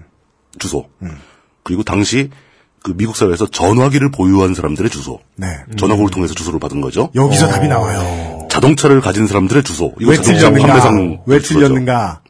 당시 미국에도 그런 조건에 맞는 사람들은 어느 정도 생활이 안정된 중산층 이상인 거죠. 이때가 대공황 시절인데 그렇죠. 대공황 시대에 차가 있고 집이 있고 전화가 있는 사람들. 음. 즉 공화당 지지자를 대상으로 조사를 한 거예요. 그렇죠. 그런 계층은 당연히 공화당 지지가 압도적으로 높은 대상인 거죠. 네. 어, 그렇구나. 그 리터리 다이스가 그런 문제를 가지고 있다는 걸 깨달은 사람이 갤럽이었던 거예요. 음. 갤럽은 어떤 식으로 했냐면은 그때 이제 처음 나온 방식이 표본을 설계하는 겁니다. 음, 표본 설계. 5천 명을 무작위로 뽑는 게 아니고 음. 설계를 하는 거죠. 어떻게 설계를 하냐? 전체 유권자를 연령별, 소득별, 성별, 정치적 성향별로 다 나눕니다. 어, 네. 미국의 인구 구성 비율이 있을 거 아닙니까? 네네네. 그 비율에 맞춰가지고 표본을 뽑아야 된다는 거예요. 음. 정의 표본을 그 비율에 못 맞추겠으면 가중치를 주는 거죠. 그렇죠. 예. 그 현대에 사용되는 아주 기- 가장 기본적인 방법이거든요. 네네네. 그런 식으로 그 이 표본을 설계할 때 유권자 모- 유권자 집단 그러니까 모집단이라고 하죠. 모집단과 동일한 비율을 가지도록 표본을 설계해서 네. 그 기준에 맞춰 가지고 겨우 5천 명을 조사해서 네. 61대 37이라는 숫자를 정확하게 맞춰낸 겁니다. 네. 그 갤럽의 기본이 나오죠. 그렇죠. 예. 표본 설계 없이 랜덤으로 천만 명 아니라 1억을 뽑아도 틀린 답이 나올 것이다. 그렇게 해서 맞추려면 전수조사밖에 없다. 네. 모두 조사하는 수밖에 없다. 그 이게 이제 오늘날의 통계조사의 기법의 그 기초가 되는 거죠. 그 오늘날의 여론조사들은 어떨까? 그 갤럽에서 연구하기 시작해서 이제 뭐 다양한 통계학적 기법 이런 게 막 계속 적용됩니다. 엄청나게 비약적으로 발전을 했죠. 거기다가 그 통계 조사의 여론조사의 기법을 발전시킨 데 배경에는 컴퓨터의 등장이 있죠. 아, 그렇죠. 뭐 예. 분석도 그렇고 모든 걸 그냥 하루가 다르게 더 정확하게 뽑아낼 수 있다라는 신념하에 네. 음. 기술이 발전하고 있습니다. 뭐 그렇게 분석된 결과는 요즘에 또 이제 알리기도 편하죠. 인터넷에서 다 보여주고 그렇습니다. 뭐 전달하기도 편하고 그렇게 아주 무서울 정도로 정확하게 발전을 했을 것이라고 기대가 되는데도 안 맞잖아요. 잘 안 맞죠. 예. 어렵죠. 맞추기 힘들다는 거죠. 네. 그 하지만 그 그런 여론조사가 언론에 보도됐다고 해서 사람들이 또 믿지도 않잖아요. 잘 네. 뭐 저거 저거 뭐 또 아닐 거야 막 그런 그런 식으로. 네네. 그러니까 결과적으로 지금 아직도 이 여론조사 기법이 그렇게 발전을 했음에도 불구하고 그 여론조사는 항상 대략적인 추세만 보여주지 정확한 숫자를 말해주지 못하고 있다라는 음. 겁니다. 어떤 면에서는 그 여론조사의 그 기술적 학술적 방법이 가지고 있는 효력도 100% 구현되지 못하는 경우가 많습니다. 음. 그러니까 진짜 냉정하게 아무런 그 영향력도 없이 영향도 안 받고 순수하게 통계학자들이나 여론조사 전문가들이 설계해서 만드는 여론조사는 우리 사회에서 거의 시행되지 않습니다. 영향을 받거든요. 그 왜 영향을 받느냐? 여론조사가 단순히 조사로만 끝난다면 모르겠는데 네. 그 여론조사가 시행되고 그 결과를 언론에 보도한다는 행위 자체가 다시 여론에 영향을 미칩니다. 아, 그죠. 예. 맞습니다. 예. 그러니까 그게 일종의 꼬리를 물는 거죠. 서로 맞물려 돌아가는 상황이고 그래서 우리나라는 뭐 다른 나라는 안 그렇습니다만은 우리나라는 선거 얼마 안 남으면 여론조사 발표 못하죠. 그렇죠. 그거 저는 굉장히 그 필요한 일이라고 봅니다. 음. 특히 우리나라 같이 언론의 속- 전파 속도가 되게 빠르고 네. 사람들이 밀집해 살고 있는 경우에는 네, 저는 저도 페어플레이라고 봅니다. 이게 어느 시점에선 여론조사 결과를 더 이상 발표하지 못하도록 막아야 한다는 거죠. 네. 그 발표한다고 풀어놓으면은 그 정상적인 여론조사가 아니라 선거 운동용 여론조사 결과가 발표, 발표가 될 겁니다. 그러겠죠. 예. 네. 전혀 근거도 없이 막 지원해서 막 발표하겠죠. 미디어 갤럽 워치 뭐 이런 뭐, 데서 뭐, 발표하는 게 나올 이름을 거예요. 들어보면 어디서 들어본 것 같긴 하지만 정확하지 않은 아웃사이트 이런 거. 대한민국 갤럽 연합 예. 대갤련 대결년이네. 예. 예. 어 이렇게 되게 되면은 그 예, 예, 아웃사이트. 예. 훌륭한, 훌륭한, 아웃사이트 하나 만들까? 저, 그 이준행 선생한테 부탁하면 바로 만들어줄 것 같은데. 위키 포레스트 이런 거. 허핑턴 퓨처 예, 뭐 그렇습니다. 거기다가 그 여론조사 발표하는 것도 문제가 되지만, 네. 그 여론조사 결과 자체에 원하는 결과를 얻어내기 위한 기법도 따라서 발, 전을 했어요. 네. 문항을 살짝 바꿈으로써 최소한 3, 4%는 바꿀 수 있습니다. 음. 맞습니다. 그리고 문항 답변도 1, 2, 3, 4의 순서만 바꿔도 네. 결과가 또 막 뒤바뀝니다. 네. 그러니까 그 문항 설계부터가 의도를 너무나 충실하게 담아낼 수 있는 준비가 다 되어 있는 상태예요. 사람 A는 이러이러이러한 일을 해서 이러이러한 대가를 치르게 되었습니다. 그가 개새끼라고 보십니까? 그렇죠. 혹은 사람 A는 이러이러한 일을 한 개새끼입니다. 그가 개새끼라고 보십니까? 질문의 차이. 사람의 A는 많은 사람들이 개새끼라고 주장하고 있는데 네. 개새끼 같습니까? 그런 거. 그러니까 뭐 이런 거. 마사오 기동 취재반장은 이러이러한 훌륭한 취재를 하였습니다. 네. 를 먼저 붙이느냐. 예. 마사오 기동 취재반장은 하드디스크에 이, 이 작품, 이 작품, 이 작품, 이 작품, 이 작품, 이 작품을 가지고 있습니다. 이런 얘기를 먼저 해주느냐. 네. 뭐 문항 설계는 뭐 굉장히 자유롭죠. 그렇죠. 예. 또 그것뿐만 아니고 이게 이제 어떤 뭐 정치적인 여론조사 이런 거 말고 국가의 살림살이를 나타내주는 그 통계 지표들. 음. 그 우리나라 통계청이 굉장히 다양하게 생산을 하고 있습니다. 네. 그 사람들은 그거, 예, 그거 하는 게 직업이니까. 예. 그런데 그 통계 수치를 정권 차원에서 손을 잡고 대죠. 측정하는 통계의 조건을 미묘한 걸 넣음으로써 민감한 지수를 낮추거나 높이는 게 가능합니다. 네. 음. 네. 저희도 한번 다룬 적 있죠. 실업률 통계가 얼마나 틀린 건가. 맞습니다. 그리고 뭐 물가지수 이런 것도 편한 대로 이렇게 어, 품목을 그럼요. 예, 더하고 품- 빼고 예, 하잖아요. 네. 뭐, 뭐 품목을 넣다 뺐다 하면서 야 이번에 물가가 너무 지수가 높게 나오면 곤란해. 이런 오도가 떨어진다는 거죠. 네. 이런 식으로 여론조사 통계조사 결과를 윤색하고 왜곡하게 되면은 결국 네. 사회 전반의 신뢰도가 떨어지는 거죠. 맞습니다. 신뢰도가 떨어지면 뭐 우- 저희가 항상 하는 얘기죠. 비용이 상승하죠. 음. 굉장히 힘들어집니다. 그러니까 이제 그 큰 틀에서 보면 이런 윤색과 왜곡을 하지 않았으면 좋겠는데 음. 결국은 우리 사회니까 그냥 결국 하게 되는 거죠. 그렇게 하면서 한편으로는 저 숫자들이 조작된 거야라고 믿으면서도 숫자가 딱 떨어지면 그걸 두려워하기도 하고 음. 이런 식으로 계속 그 문제가 이렇게 주고받으면서 악순환이 되고 있는 거죠. 네. 예.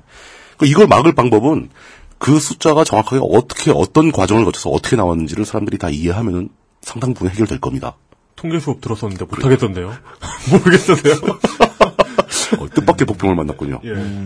열, 열심히 따져봐도 알 수 없다. 예. 음. 근데 뭐라 그 이상한 얼룩들을 보면서 뭔가 의미를 끌어내는 그 얼룩. 그렇게 전문적인 통계가 통계학이 아니더라도 아 네. 하다못해 여론조사할 때 문항은 어떻게 했는가만 따져보더라도 네. 사실은 이게 또 일반인들이 하기 힘드니까 언론들이 해줘야 되는 겁니다. 통계 관련된 여론조사 결과를 기사로 보도할 때 어느 회사가 있고 어떤 방식으로 했고 이 사람들은 문항을 어떤 식으로 설계한 걸 보니까 이 숫자는 이렇게 이해해야 된다라는 해설, 객관적인 해설 정도는 붙여주는 게 맞죠. 다 해주는 것 같은데요? 제대로 안 하죠. 음. 법적으로 하게 돼 있는 것만 합니다. 예를 들어 방송에 내놓는 문항과 예. 실제로 ARS를 통해 사람들이 듣게 되는 문항이 다르다거나 그런 경우도 가끔 발생하죠. 네. 그런 악의적인 경우는 대선 때가 되면 정말 많이 등장을 예. 등장하죠. 합니다. 그건 사실 사법 처리 대상이거든요. 그런 건. 네, 야당 후보에 대해서 어떻게 생각하느냐가 질문이 아니라 예. 야당 후보는 이러이러한 개새끼다. 야당 후보에 대해 어떻게 생각하느냐. 아, 저, 어, 얼마 전에 그 새누리당, 뭐, 뭐, 어디, 모, 모순구 모시기 뽑는다고 설문조사가 저한테 와가지고. 아 진짜요? 어. 네, 뭐랍니까? 그래가지고 자세히 들어보니까 설문조사의 형식을 한 그 음. 홍보 전화죠. 홍보 전화더라고요. 예? 그, 그걸 되게 뭐 예를, 많습니다. 예를 들어 물뚝심송 후보는 이런 이런 것도 만들고 저런 저런 것도 만들었습니다. 잘했다고 생각하십니까? 뭐 이런 이런 거 있잖아요. 그러니까 이런 식으로 그 특히 지역구 의원들이나 이런 사람들이 네. 그런 홍보성 여론조사를 거액을 들여서 많이 합니다. 예. 어, 이거 들- 들으면서 어 이거 뭔가 이상한데. 아, 그건 홍보네요, 진짜. 홍보예요. 예, 홍보 효과 가 굉장히 큽니다. 그 선거 전에 이제 뭐 경선을 대비해서 유권자 선호도 조사 같은 거 할 때 정당 차원에서 홍보 많이 합니다. 아, 리미럴 마케팅. 예. 어쨌든 그렇게 도- 어떤 그 여론조사나 통계조사가 나오는 과정, 그 배후에 숫자의 뒤에 무엇이 있는지를 많은 분들이 좀 심도 있게 들여다 보시면은 그런 숫자들이 진짜 별것도 아니구나, 무서워할 필요가 없구나, 상당 부분 저건 거품이 껴 있구나 이런 걸 아시게 되면은 마음이 좀 편해질 수 있죠. 그럼 오늘의 이야기를 하고 있는 에, 가장 최근에 나온 여론조사, 가장 시끄러운 여론조사, 대통령 지지율과 관련해서는 어떻게 생각할 수 있을까요? 예, 그 얘기를 이제 설명하면서 이제 마무리를 하려고 딱 준비했습니다. 30% 이하로 떨어졌다라고 얘기를 해야죠. 29.7%까지 나왔으니까. 잭필드급으로 떨어졌다. 그렇죠. 예, 20% 20%대가 아니라 네. 예. 그 숫자 자체는 의미가 없습니다. 그래요? 예. 지금 당장 선거를 다시 한다고 하더라도 29.7이라는 예, 숫자 자체는 의미가 29.7이라는 없다. 숫자가 무슨 의미가 있겠습니까? 대통령 재선거 할 것도 아니고. 제- 만약 재선거를 한다고 해서 박근혜 대통령 지지율이 29.7%만 딱 나올 것이냐 전혀 아니잖아요. 네. 그 숫자가 의미가 뭐가 있냐는 거죠. 아, 아, 예, 일단 예, 그렇고요. 예. 네. 중요한 것은 그 박근혜 대통령의 지지율이 계속 떨어지고 있다는 겁니다. 음. 경향성만 보면 되겠다라는 주장인가요? 음. 경향성이 제일 중요하고 예. 네. 사실 그거 말고 그 숫자에 집착하는 것은 의미가 없다. 예를 들어 그런 비교도 하지 않습니까? 지난 민주정부 10년 혹은 어, 어맹부 정부 때를 비교를 해봐도 집권 2, 3년 차쯤 되면 에, 바닥을 친다. 그렇죠. 대통령에 대한 구정 예. 지지도가. 네. 근데 그렇게 해서 뭐 옛날 신문 보시던 분들은 아유 노무현은 이때 10%도 안 나왔다 뭐 이런 말 하시는데 그런 게 많이 나오죠. 네. 그렇게 되면은 비교를 해보는 게 좋은데 네. 비교할 때도 기준이 저게 있죠. 비슷한 시점에 비슷한 회사가 비슷한 문항으로 한 걸 찾아봐야죠. 아 표본도 다 다를 것이고 음. 표본 질문도 어, 다르고 다 문항 다를 다른데.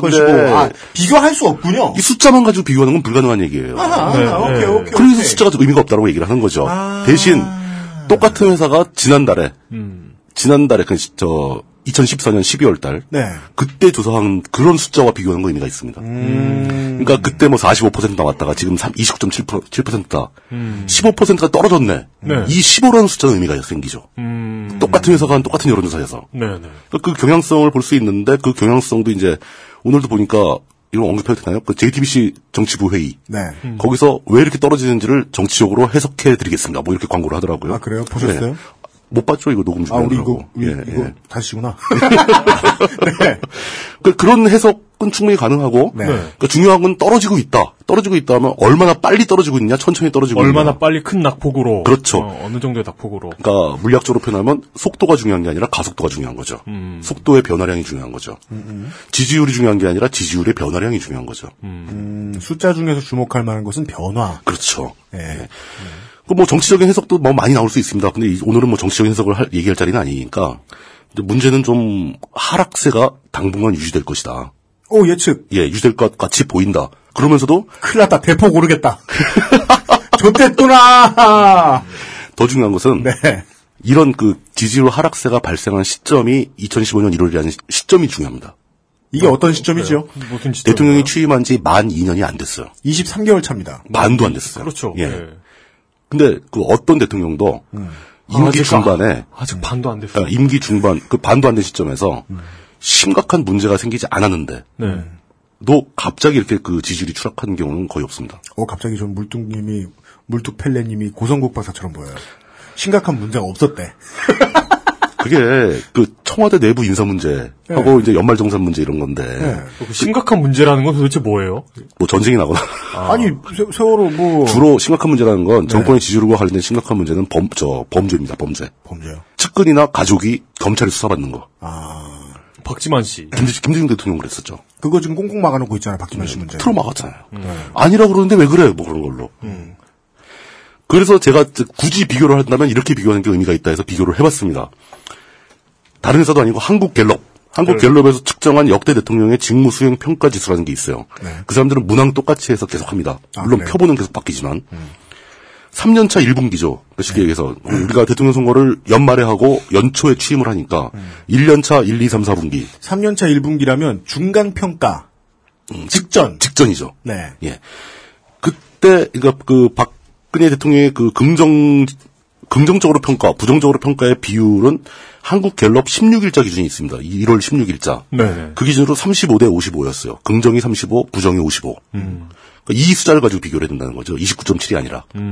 리얼미터는 제가 데이터를 못 찾아봤는데 네. 이렇게 분기별로 계속 누적된 데이터가 공개돼 있지 않은 것 같더라고요. 그래요? 예. 뭐 아마 내부적으로는 있겠죠. 어디 아니면 그 자기네 보고서에 들어있을 수 있고. 어, 지금 요 35대 55가 그 16일부터 벌써 시간이 꽤 지났으니까 지금 저 리얼미터를 고려한다면 한 약 대략 한 30대 60 정도가 됐을 거라고 추정 가능하죠. 추세가 있으니까. 네. 이 시점에서 그러니까 3년차 1분기에 각 대통령의 지지율 그 긍정과 부정의 비율을 따져보면 노태우가 28대 40이었습니다. 28대 40. 예, 긍정이 28, 그 부정이 40. 네.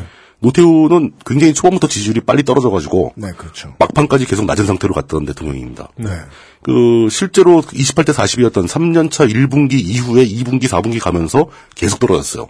일단 노태우는 뭐 여당이 뭐 할 수 있는 게 없는 대통령이었기 때문에. 예, 18대 62까지 떨어졌습니다. 2분기에. 뭐 이런 식으로 굉장히 빠르게 떨어지는 중이었던 노태우가 28대 40. 김영삼은 이 3년차 1분기 시점에 똑같이 한국갤럽 조사에 37대 34였습니다. 꽤 높았죠. 음. 네, 오, 남- 지지율이. 훨씬 낫네. 예, 근데 그 37대 34에서 약간 하락세였어요. 2분기에 28대 41로 뚝 떨어졌는데 그때 뭐 작은 사건이 하나 있었을 겁니다. 또 다시 또 회복하고 막 그래요. 그러니까 김영삼 좀 특이한 점이 1년차 처음에 초기 지지율이 90%를 넘었었죠. 네, 그랬습니다. 예, 엄청난 지지율을 자랑하다가 막판에는 역대 대통령 중에 최악으로 떨어집니다. 네.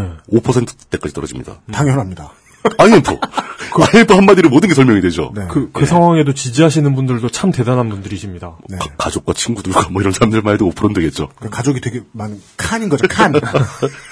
어, 김대중 대통령은 3년차 1분기 시점에서 49대 20이었습니다. 어. 그 거의 절반의 지지를 갖고 있었던 거죠.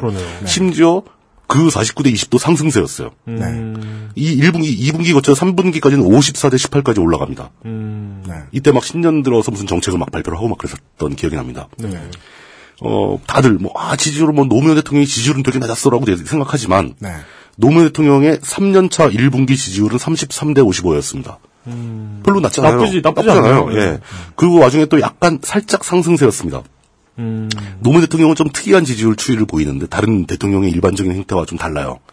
4년차 4분기에 최저 지지율 12%를 찍습니다. 네. 한국갤럽의 직무수행 평가입니다. 음. 물론 뭐 다른 지지율은 더 낮은 것도 있고 어떤 건 더 높은 것도 있겠지만 그러니까 그 4년차 4분기면 그래도 1년 남은 시점이잖아요. 네. 그때 최저 지지율 12%를 찍고 그 뒤로는 계속 상승을 합니다. 음. 그래가지고 마지막 퇴임 시점에 27, 그 긍정평가 27로 역대 대통령 중에 최고 지지율로 퇴임을 했어요. 네. 음. 보통 임기 말 되면 지지율이 다 떨어지는데 노무현 대통령은 좀 특이한 현상을 보인 거죠. 음. 그렇죠. 이명박 대통령은 전반적으로 지지율을 높게 유지를 했습니다. 네. 참 3년 대, 단한 분이세요. 네. 대단한 분입니다. 예. 3년차 1분기에 44대 45입니다. 이야. 상당히 높죠. 김대중 대통령 빼고 제일 높습니다. 네. 예. 박근혜 대통령은 역대 대통령 중에서 그나마 높은 편으로 유지를 해왔습니다. 안 떨어지고. 네. 그런데 3년차 1분기, 그러니까 2년차 4분기에서 3년차 1분기 들어오면서 갑자기 떨어지기 시작한 거예요. 음. 그러니까 이게 작년까지, 작년 말까지만 해도 40% 이상의 긍정평가를 받고 있었는데, 올해 그 요 몇 주 사이에 그렇게 떨어진다는 것은. 다른 사람들은 낮아도 상승세였거나 그렇죠. 하는 타이밍이었다. 뭐, 일단 보합세를 유지하거나, 네. 어떤 그 선을 지키고 그러니까 있었는데, 네. 그, 하여간 지금 떨어지는 타이밍은 박근혜 대통령이 처음이다. 굉장히 특이하다는 거죠. 어, 보통 박근혜 대통령 지지율을 콘크리트라고 표현을 하는데 이게 왜 이렇게 갑자기 깨지는 것인가? 그리고 박근혜 대통령이 사실 연말 정상에 대해서는 사과도 했잖아요. 네. 사과인지 아닌지 잘 모르겠지만 그 네. 유감이라고 표명까지도 했고 네. 그런데도 그 하락세를 못 막은 거잖아요. 음. 이게 되게 특이하고 의미심장합니다. 왜냐하면 대한민국 국민들의 에, 마지막 감정적 저지선인 그렇죠. 커피를 건드렸기 때문이죠. 아 그런가? 그러니까 커피만은 관심 갖지 말아라 제발. 그거 진보와 보수를 아울러 모두가 지금 박근혜 대통령에게 욕소하고 있습니다. 아. 커피 음. 때문에 발끈했다. 예, 지금 커피세를 물리겠다 이런 소리가 나올까봐. 저는 더 심각한 문제는 역시 그 청와대 인사에 있다고 봅니다. 전 청피다. 청와대 인사를 잘못해가지고 지지율이 떨어진 것은 인사를 다 청와대 인사를 잘못해서 커피에 세금을 물렸다는 거. 합치면 그렇습니다. 네, 그럼. 근데 왜 애꿎은 역말정상, 역말정상을 왜 건드려? 뭐 어쨌든 간에 청와대 인사가 문제가 되는 것은 음. 보통 인사를 잘못하면은 지지율이 떨어집니다. 인사를 잘못했다라는 건 어떤 거냐면 그 사람이 무능하거나 뭘, 뭘 그런 게 아니라 네. 대부분 인사를 해서 장관이나 이런 사람들이 하고 일을 하다가 비리 혐의로 적발돼가지고 처벌받을 때 네. 이게 인사 실패거든요. 근데 박근혜 대통령은 특별히 비리가 없었잖아요. 굳이 말하면 그렇습니다. 예. 그뭐 굳이 네. 말하면 그렇습니다. 그 3인방 비서관 뭐 잘못한 거 없어요. 아 그러네 그러고 보니까. 예. 그 사람들 뭐 검찰 조사 받은 적도 없고, 뭐 뇌물 받은 혐의도 없고, 비자금 조사한 혐의도 없어요. 그럼에도 불구하고 사람들이 싫어하는 것은 예. 네. 그냥 괴담만 있을 뿐이죠. 괴담만 있을 뿐이죠. 사람들이 이런 식으로 생각하는 거로 저는 생각 판단이 되는데, 그 어지간하면 좀 바꾸지 그랬는가. 사람들이 이렇게 많이 바꾸라고 그러면 바꿔도 되는데 왜 안 바꾸고 고집을 피우는가. 문제 깜짝이야. 왜 고집을 피우는가? 문제는 박근혜 대통령은 바꿀 수가 없다는 사실입니다. 사람들이 다 인식이 그렇게 왜 고집을 부리는지 모르겠다라고 생각을 하고 있는 와중에 다들 아시잖아요. 박근혜 대통령은 그 비서관 3인방 없으면 일을 못하는 사람입니다. 개선의 여지가 없다는 거예요. 대책을 세울 여지가 없다는 겁니다. 이게 심각한 거죠. 그렇기 때문에 이 지지율 하강세가 더 심각한 문제로 드러나는 거죠. 제, 뭐, 지금 다들 저보고 물패를 하고 비웃으시지만 아 오늘 만회하려고 지금 벼르고 나오신 거군요. 저는 진짜 걱정되어가지고 큰일 났다 지지율 오른다 이제. 청와대를 향해서 꼭 이 말씀만 드리고 싶어요. 네. 부디 음. 부탁인데 네. 임기만은 무사히 맞춰주시길 바란다. 아, 예. 네. 이상입니다. 청와대 관계자 여러분, 제가 우리 물뚝 펠레 상인 고문 안 와서 그러는데요. 앞으로 지지 오를 거예요. 스카이 라켓팅. 어, 좋겠다. 나도 누가 뭐 물뚱님이 나한테 네. 아, 이렇게 안 좋은 얘기 해줬으면 좋겠다. 지금 지금부터 샴페인 병 막 드세요. 네, 아, 지지율이 꾸준히 떨어질 것이라는 아, 물뚝 심송 상인 고문의 예측이었습니다. 네, 저희들은 잠시 광고를 듣고 돌아와서 오늘의 길이 제한 풀린 이용의 민주평톡을 들어보도록 하겠습니다. 안 길어요. XSFM입니다. 그래도 부모님 선물인데 이것저것 따져봐야 하지 않을까? 디톡스 효과, 혈액순환 개선 효과, 항산화 효과, 활성산소 억제. 다 알아보셨나요? 비교하실 필요 없죠? 언제까지나 마지막 선택. 아로니아 진. 대형 서점 문구 코너에서 산 그녀의 최고급 다이어리가 갑자기 초라해 보인다면 스테픈 울프 빈티지 다이어리 10년을 쓰려고 샀던 그의 벨트 1년밖에 쓰지 못했다면 스테픈 울프 한우 가죽 벨트 Steppenwolf, genuine leather. 컴스테이션은 조용한 형제들과 함께합니다. 돌아왔습니다. 어, 이용 상임수석이 어, 물뚝 스페셜을 준비한 것 같더라고요. 나 그건 아니에요. 네, 길진 않습니다. 뭡니까 오늘은? 저작권료는 청구하지 않겠습니다. 예. 어 제목은 이겁니다. IS 과, 연 우연일까? What? 아 진짜 IS 얘기를 하려고? 예. 아, IS는 아니고요. 그러니까 시사 이슈와 이용 아, 이슈가 함께 붙어 있네요. 이게 뭐냐면, 그러니까 IS 이런 얘기를 한 10시간 해야죠. 하려면 어, 아, 하려면 진짜 본격적으로 하든가. 그러니까 뭐 그 역사 그 역사인데 뭐라고 해야 되나? 그러니까 IS가 배트맨이라면, 음. 그러니까 지금 제가 하고 싶은 얘기는 배트맨 비긴즈의 티저이고 뭐 이런 이런 정도 얘기입니다. 음. 그러니까 이 동네가 아 고담시의 배경에 대한 이야기를 하고 싶은 거예요. 네. 고담시의 설립자들에 대한 이야기. 뭐 이런 거. 고담시의 그 파운딩 파도. 네. IS 가템 스토리. 예. 네. 세 번째 키워드 IS의 배경의 배경.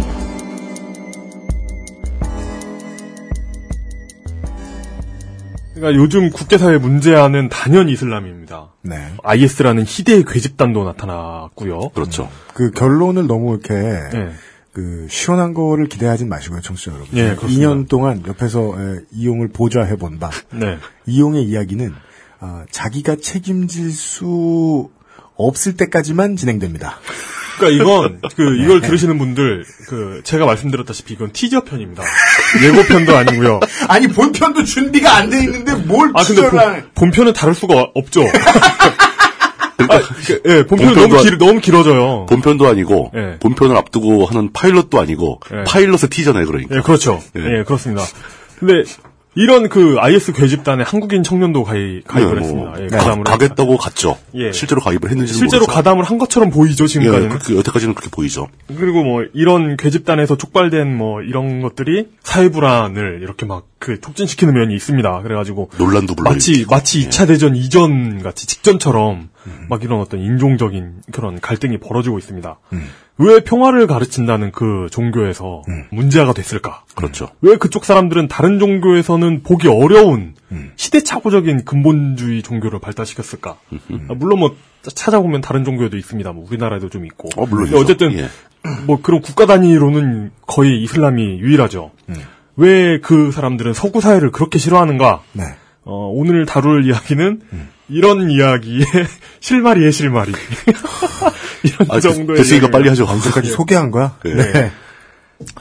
1897년으로 가보경쟁대로 1897년입니다. 물통님 결혼했을 때 신혼초에. 예. 이 당시에 예. 가장 잘 나가는 군사 집단은 어디였겠습니까? 그 1897년이요? 그, 그때는 유럽이었을 것 같은데? 참고로 빅토리아 시대였습니다. 그러니까, 네. 예. 영국 해군이었죠. 영국 해군이죠. 그래요? 예. 예. 그때 그 여- 빅토리아 여왕 이제 치세 말기였거든요. 음. 예, 영국은 이제 해가 지지 않는 제국 간제가 있던 시절이었죠. 예, 그렇죠. 영국 육군은 특이합니다. 요즘도. 그러니까 편제도 미- 우리한테 흔한 그런 미군식 편제가 아니고 예. 다르죠. 영국 육군은 해외 파병군의 양성소 역할을 해요. 훈련 그렇습니다. 훈련소 역할을 해요. 그렇죠. 예, 그렇기 때문에 뭐 육군보다는 해군에 있는 게 더 이렇게 좋은 거죠. 그 나라에서는. 근데 이런 영국 해군에게 매우 중요한 행사가 관함식입니다.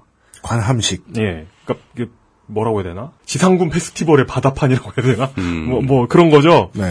1897년 6월 26일에 빅토리아 여왕 즉위 기념 관함식이 열렸습니다. 네. 특이하게 빅토리아 여왕 즉위 기념인데 빅토리아 여왕은 없었어요. 여기에는 주요 국가의 외교관, 고위급 정부 당국자들이 참석을 합니다. 그러니까 원래 잘 나가는 나라가 자기 군사 행사에 다른 나라를 부른다는 건 겁을 주려는 거죠. 무력 시위죠. 예. 예. 무력 시위죠.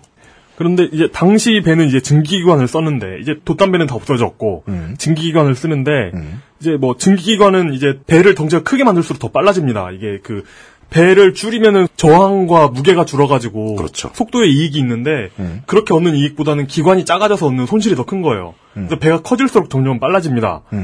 이렇게 막 수천 수만 톤짜리 배들이 가득하게 하 있는데 그 관함식에서 스타가 된 배는 불과 배수량 44톤 민간 선박인 터비니아라는 배입니다. 터빈이요? 예. 중기기관 터빈을 돌렸나 보죠? 예, 맞아요. 예. 그래서 당대 영국 모든 해군 함정보다 빠른 속도를 자랑하면서 더우 44톤짜리가. 예, 찰스 퍼슨스라는 사람이 만든 그 증기 터빈 엔진의 배입니다. 그래서 이 배는 어 이렇게 배가 빨라지다니 아, 하면서 축제다 보니까 무슨 뭐 배 가지고 시합도 하고 그랬나 보죠. 아니 그 그냥 그 보, 보인 거죠. 그러니까 디몬스트레이션을 한 거죠. 예, 예, 예. 그래서 어쨌든 영국 해군의 제해권은 더욱 강력해집니다.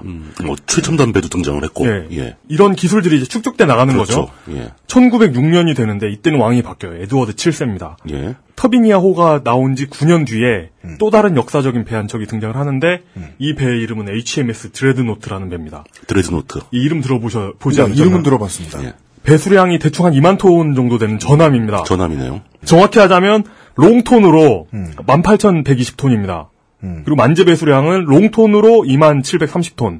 이 당시 기준으로 굉장히 큰 배고 숫자를 얘기하니까 막 무서운데요. 예. 그러니까요. 예. 이 배의 이름을 직역하면 겁상실 뭐 이 정도 되는, 되는 거죠. 그, 그렇죠. 예. 드레, 드레스톤이는 그런 예, 거죠. 드레드노트. 예, 드레드노트. 예. 당연히 터빈 엔진을 장착했고 동일한 구경의 대구경포. 그러니까 여러 가지 크기의 대포를 단 게 아니라 예. 동일 구경의 포를 여러 개 달아요. 예. 그러니까 배수량이 허용하는 대로 가장 큰 걸 달아요. 지금 이 밀떡 이야기는 이슬람하고 관계 있는 거죠? 관계가 예, 있겠죠. 네, 네.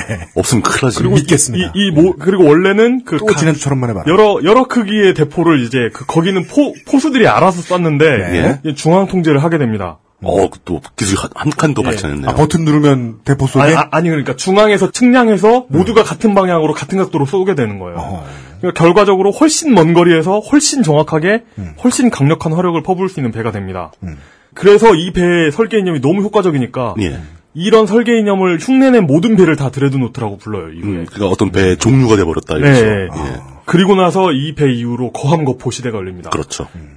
큰 배를 만들수록 무조건 더 강력하고 그 배를 가지고 있으면 바다는 자기게 되는 거예요. 많은 배들이 겁을 상실했군요. 그러니까 전함이 오늘날의 핵 같은 역할을 하게 됩니다. 이런 드레드노트가 한마디로 이 당시에 이런 그 드레드노트 큰 배를 보유한다는 건 바다를 누가 가지느냐 굉장히 굉장히 크루셜한 문제가 된 저 거죠. 나라도 이제 드레드노트를 보유했으니 큰일 났구만. 네. 우리도 무역 같이 해야 되겠구만. 이래서 뭐 워싱턴 군축 협정 이런 게 나오는 거죠. 그러니까 그렇죠. 배를 만드는데 너무 돈이 많이 들어가니까 나라가 망하게 생겼으니까. 그러니까 핵 감축 협정과 비슷한 거죠. 네. 그럼 예. 막 어디 이제 반도에 막 독재자 같은 사람이 나타나가지고 이휘소 박사를 불러와서 음. 드레드노트를 만들자.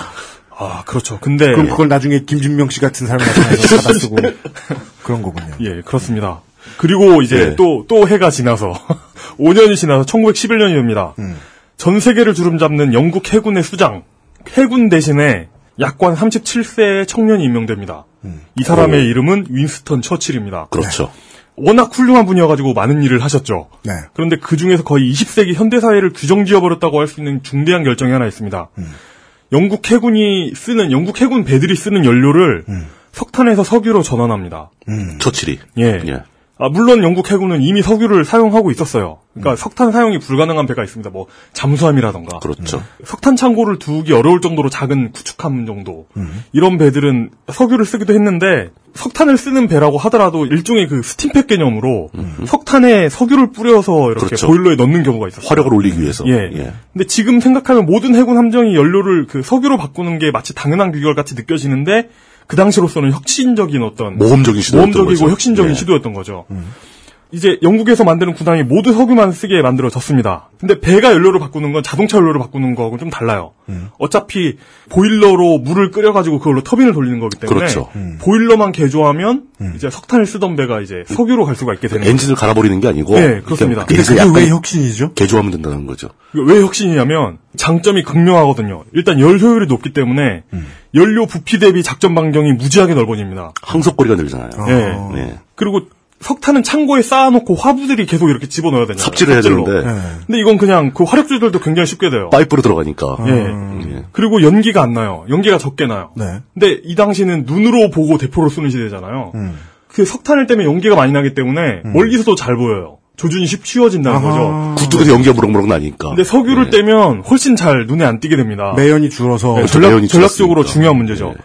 그리고 연료가 저장하기도 쉽고 운반도 쉽고 보급도 쉬워져요. 근데 한 가지 문제가 있- 있습니다. 석유를 쓰는데 음. 석탄은 사우스웨일즈나 이런 데서 영국 본토에서 나요. 아, 여기, 이 얘기가 이리로, 이리로 가는군요. 음. 네, 영국 본토에서 납니다. 반면에 석유는 전량 수입해야 됩니다. 영국은 석유가 없었죠. 예. 예. 그때는 지금처럼 북해 유전이 발견된 때도 아니었고, 음. 예 그리고 설령 북해 유전이 그 당시에 발견됐어도 채굴할 방법이 없어요. 근데 좀 시추- 바다에 시추 있는 기술이 안 시추가 되죠. 없으니까. 예. 어 이제 그 모든 영국배는 HMS라고 붙거든요. 예. 그러니까 이 당시는 에드워드 7세니까 히스 메제스티 쉽이 되는 거예요. 예, 네. 그렇죠. 예. 모든 유- 그 황제 폐하의 배들이 이제 영국이 아닌 곳에서 연료를 펴- 구해와야 되는 때가 됐습니다. 아, 아, 심각한 문제였던. 그래서 모험적인 시도가 되는 어. 예. 거죠. 그러면 이렇게가 이베리아 반도를 지나서 수에즈 운하를 뚫고 지나서 기름 사러 가야 되는 거예요? 자, 그러니까 영국 영국 그 주소가 너무 멀어. 네. 영국은 전 세계적인 헤게모니를 가지고 있죠. 그렇죠. 네. 그리고 이걸 유지해야 됩니다. 그러니까 이걸 유지하려면 해군이 있어야 돼요. 음. 해군을 유지하기 위해서는 석유가 있어야 됩니다. 1911년 지금이야 뭐 유전이 어디에든 있죠. 음. 우리나라 빼고. 근데 1911년에는 유전이 어디 있었을까요? 우- 우리가 지금 생각하는 것보다 훨씬 적습니다. 예. 거의 없었죠. 예, 몇 군데 예. 없어요. 우리가 알고 있는 많은 유전이 뭐 20세기 중반이나 그렇죠. 나중에 개발되죠. 일러도 한 예. 1930년대가 돼야 개발이 돼요. 시추 기술의 문제도 있었고. 그렇죠. 예. 예. 네. 이 당시에는 대충 세 가지 포인트로 보시면 됩니다. 아, 네. 승질내려 그랬다가 이제 재밌어졌어. 예. 우선 당시의 석유 이꼴 바쿠 유전입니다. 바쿠. 바쿠 유전. 예. 현재 카스피의 서한 서안에 있는 아제르바이잔이라는 나라. 아제르바이잔. 네. 아제르바이잔의 수도가 바쿠예요. 이 나라는 그 고대부터 석유가 났습니다. 왜냐하면 그냥 그럴 수밖에 없지. 우- 우물처럼 이렇게 나와요 석유가. 지어서 뿜어 나오시 뿜어 나와요 석유가. 예. 예. 그래서 그냥 석유가 이렇게 질질 흐르기 때문에 뭐 그냥 오 여기는 땅에서 불에 타는 물이 나오네 뭐 이런 식으로 봤던 그런 동네입니다. 그리고 페르시아만에서도 석유가 났습니다. 그렇죠. 예. 그러니까 대충 이란, 사우디, 쿠웨이트, 이라크 같은 나라도 이렇게 석유가 나요. 근데 이라크가 그 메소포타미아잖아요. 그렇죠. 그 수메르 문명이나 그 메소포타미아 문명 보면 방수제로 역청이라는 걸 씁니다. 예. 그 천연 아스팔트예요. 아스팔트죠. 천연 아스팔트죠. 역청이. 네. 이건 역시 그냥 비어져 나 그냥 자연적으로 비어져 나오는 네, 배어 석유예요. 나오는 아, 예. 아, 그거 퍼다가 이렇게 바르는 그러니까 거죠. 이 당시에는 음. 이렇게 질질 그 땅에서 저절로 흘러나오는 석유 말고는 네. 그러니까 따로 채굴 하거나 이렇게 석유를 음. 탐사하는 방법이 발전되지 않았던 거예요. 몇백 미터 땅 속에 있는 걸 캘 방법이 없죠. 네, 예. 네. 그러니까 마지막으로 이제 미국에서 석유가 났는데 근데 당시에 미국은 그냥 미국이니까 미국은 아, 아직 미국이니까 그냥 미국이니까. 예, 그냥 그냥 그 논외로 치죠. 예. 음. 그냥 그냥 그 오랑캐들이니까. 어, 그랬습니다. 그리고 너무 근데 음, 멀기도 하고. 예. 당시 석유가 나던 지역의 공통점이 뭐냐면 영국인들 입장에서의 문제점이 뭐냐면 네. 미국을 빼고는 석유가 나는 동네가 전부 무슬림이 지배하는 곳이라는 그렇죠. 거였던 겁니다. 네. 이라크, 사우디 지역은 오스만 투르크가 지배를 하고 있고 음. 페르시아만 북쪽 해안하고 아제르바이잔은 당시에 페르시아를 지배하고 있던 카자르 왕조 지배하에 있습니다. 예. 음.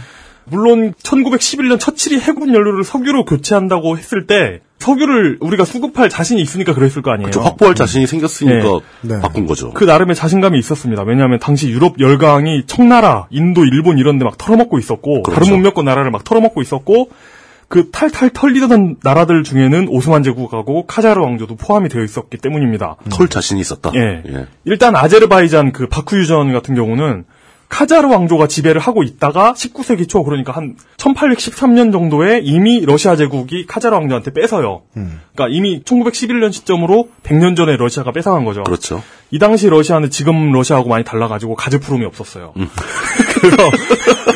그래서 그래서 기, 술이랄 것이 없기 때문에 흘러나오는 것만 주워 담는 네, 수준. 기술이랄 예. 게 없기 때문에 러시아 그 국내 자원이 발견되면 미국, 영국, 독일 이런 데서 와가지고 채굴을 해갔습니다. 그랬겠죠. 아, 네. 예. 그래가지고 그때까지 러시아는 농사만 짓던 나라니까. 예. 예. 1873년 바쿠 유전을 개발해가지고 현대적으로 상업화한 회사가 브레노벨이라는 회사예요. 더 페트롤리움 프로덕션 컴퍼니 노벨 브라더스 리미티드예요. 이 회사는 스웨덴에 있는 노벨 가문이 운- 운영하는 회사였는데 이 가문의 에밀 노벨이라는 사람이 폭발물 사고로 죽어요. 근데 형이었던 알프레드가 이 사건에 자극을 받아가지고 안전한 폭약을 만들었는데 이게 다이너마이트가 됩니다. 알았어요. 그 가던 길, 가던 길로 이러다가 이제 노벨상까지 가는 거잖아. 예, 예, 예. 예. 그렇습니다. 예. 그리고 한 10년 정도 텀을 두고 독일대 유태인 자본인 로스차일드 가문이 들어옵니다. 로스차일드가 나타나죠. 네. 예. 그리고 그 뒤이어서 록펠러의 스탠다드 오일이 들어옵니다. 그렇죠. 음. 바쿠유전은 말 그대로 그러니까 리터럴리 리터럴리. 리터럴리 20세기 서방 명문가들을 줄줄이 탄생시킨 장소입니다. 세계화의 네. 모태. 전 세계 에너지의 공급원이었던 거죠. 네요. 예. 네. 바꾸죠. 뭐 여기에는 뭐 나중에 로얄 더치쉘도 들어오고 러시아 국영석유 회사도 들어오고 음. 하여튼 여기 엄청난 장소입니다. 지금도 네. 석유가 나오고 있고요. 네. 그리고 그 카자르 왕조가 지배하고 있는 이란의 나머지 지역도 음. 러시아하고 영국이 합심해서 탈탈 털기 시작합니다. 음. 카자르 왕조가 지배하던 아프가니스탄은 인도 제국한테 그냥 넘어갔고 인도 제국이면 영국이죠 그냥. 음. 그렇죠. 그것도 영국이죠. 예. 북부는 러시아가 남부는 영국이 각각 시료 지배하게 됩니다.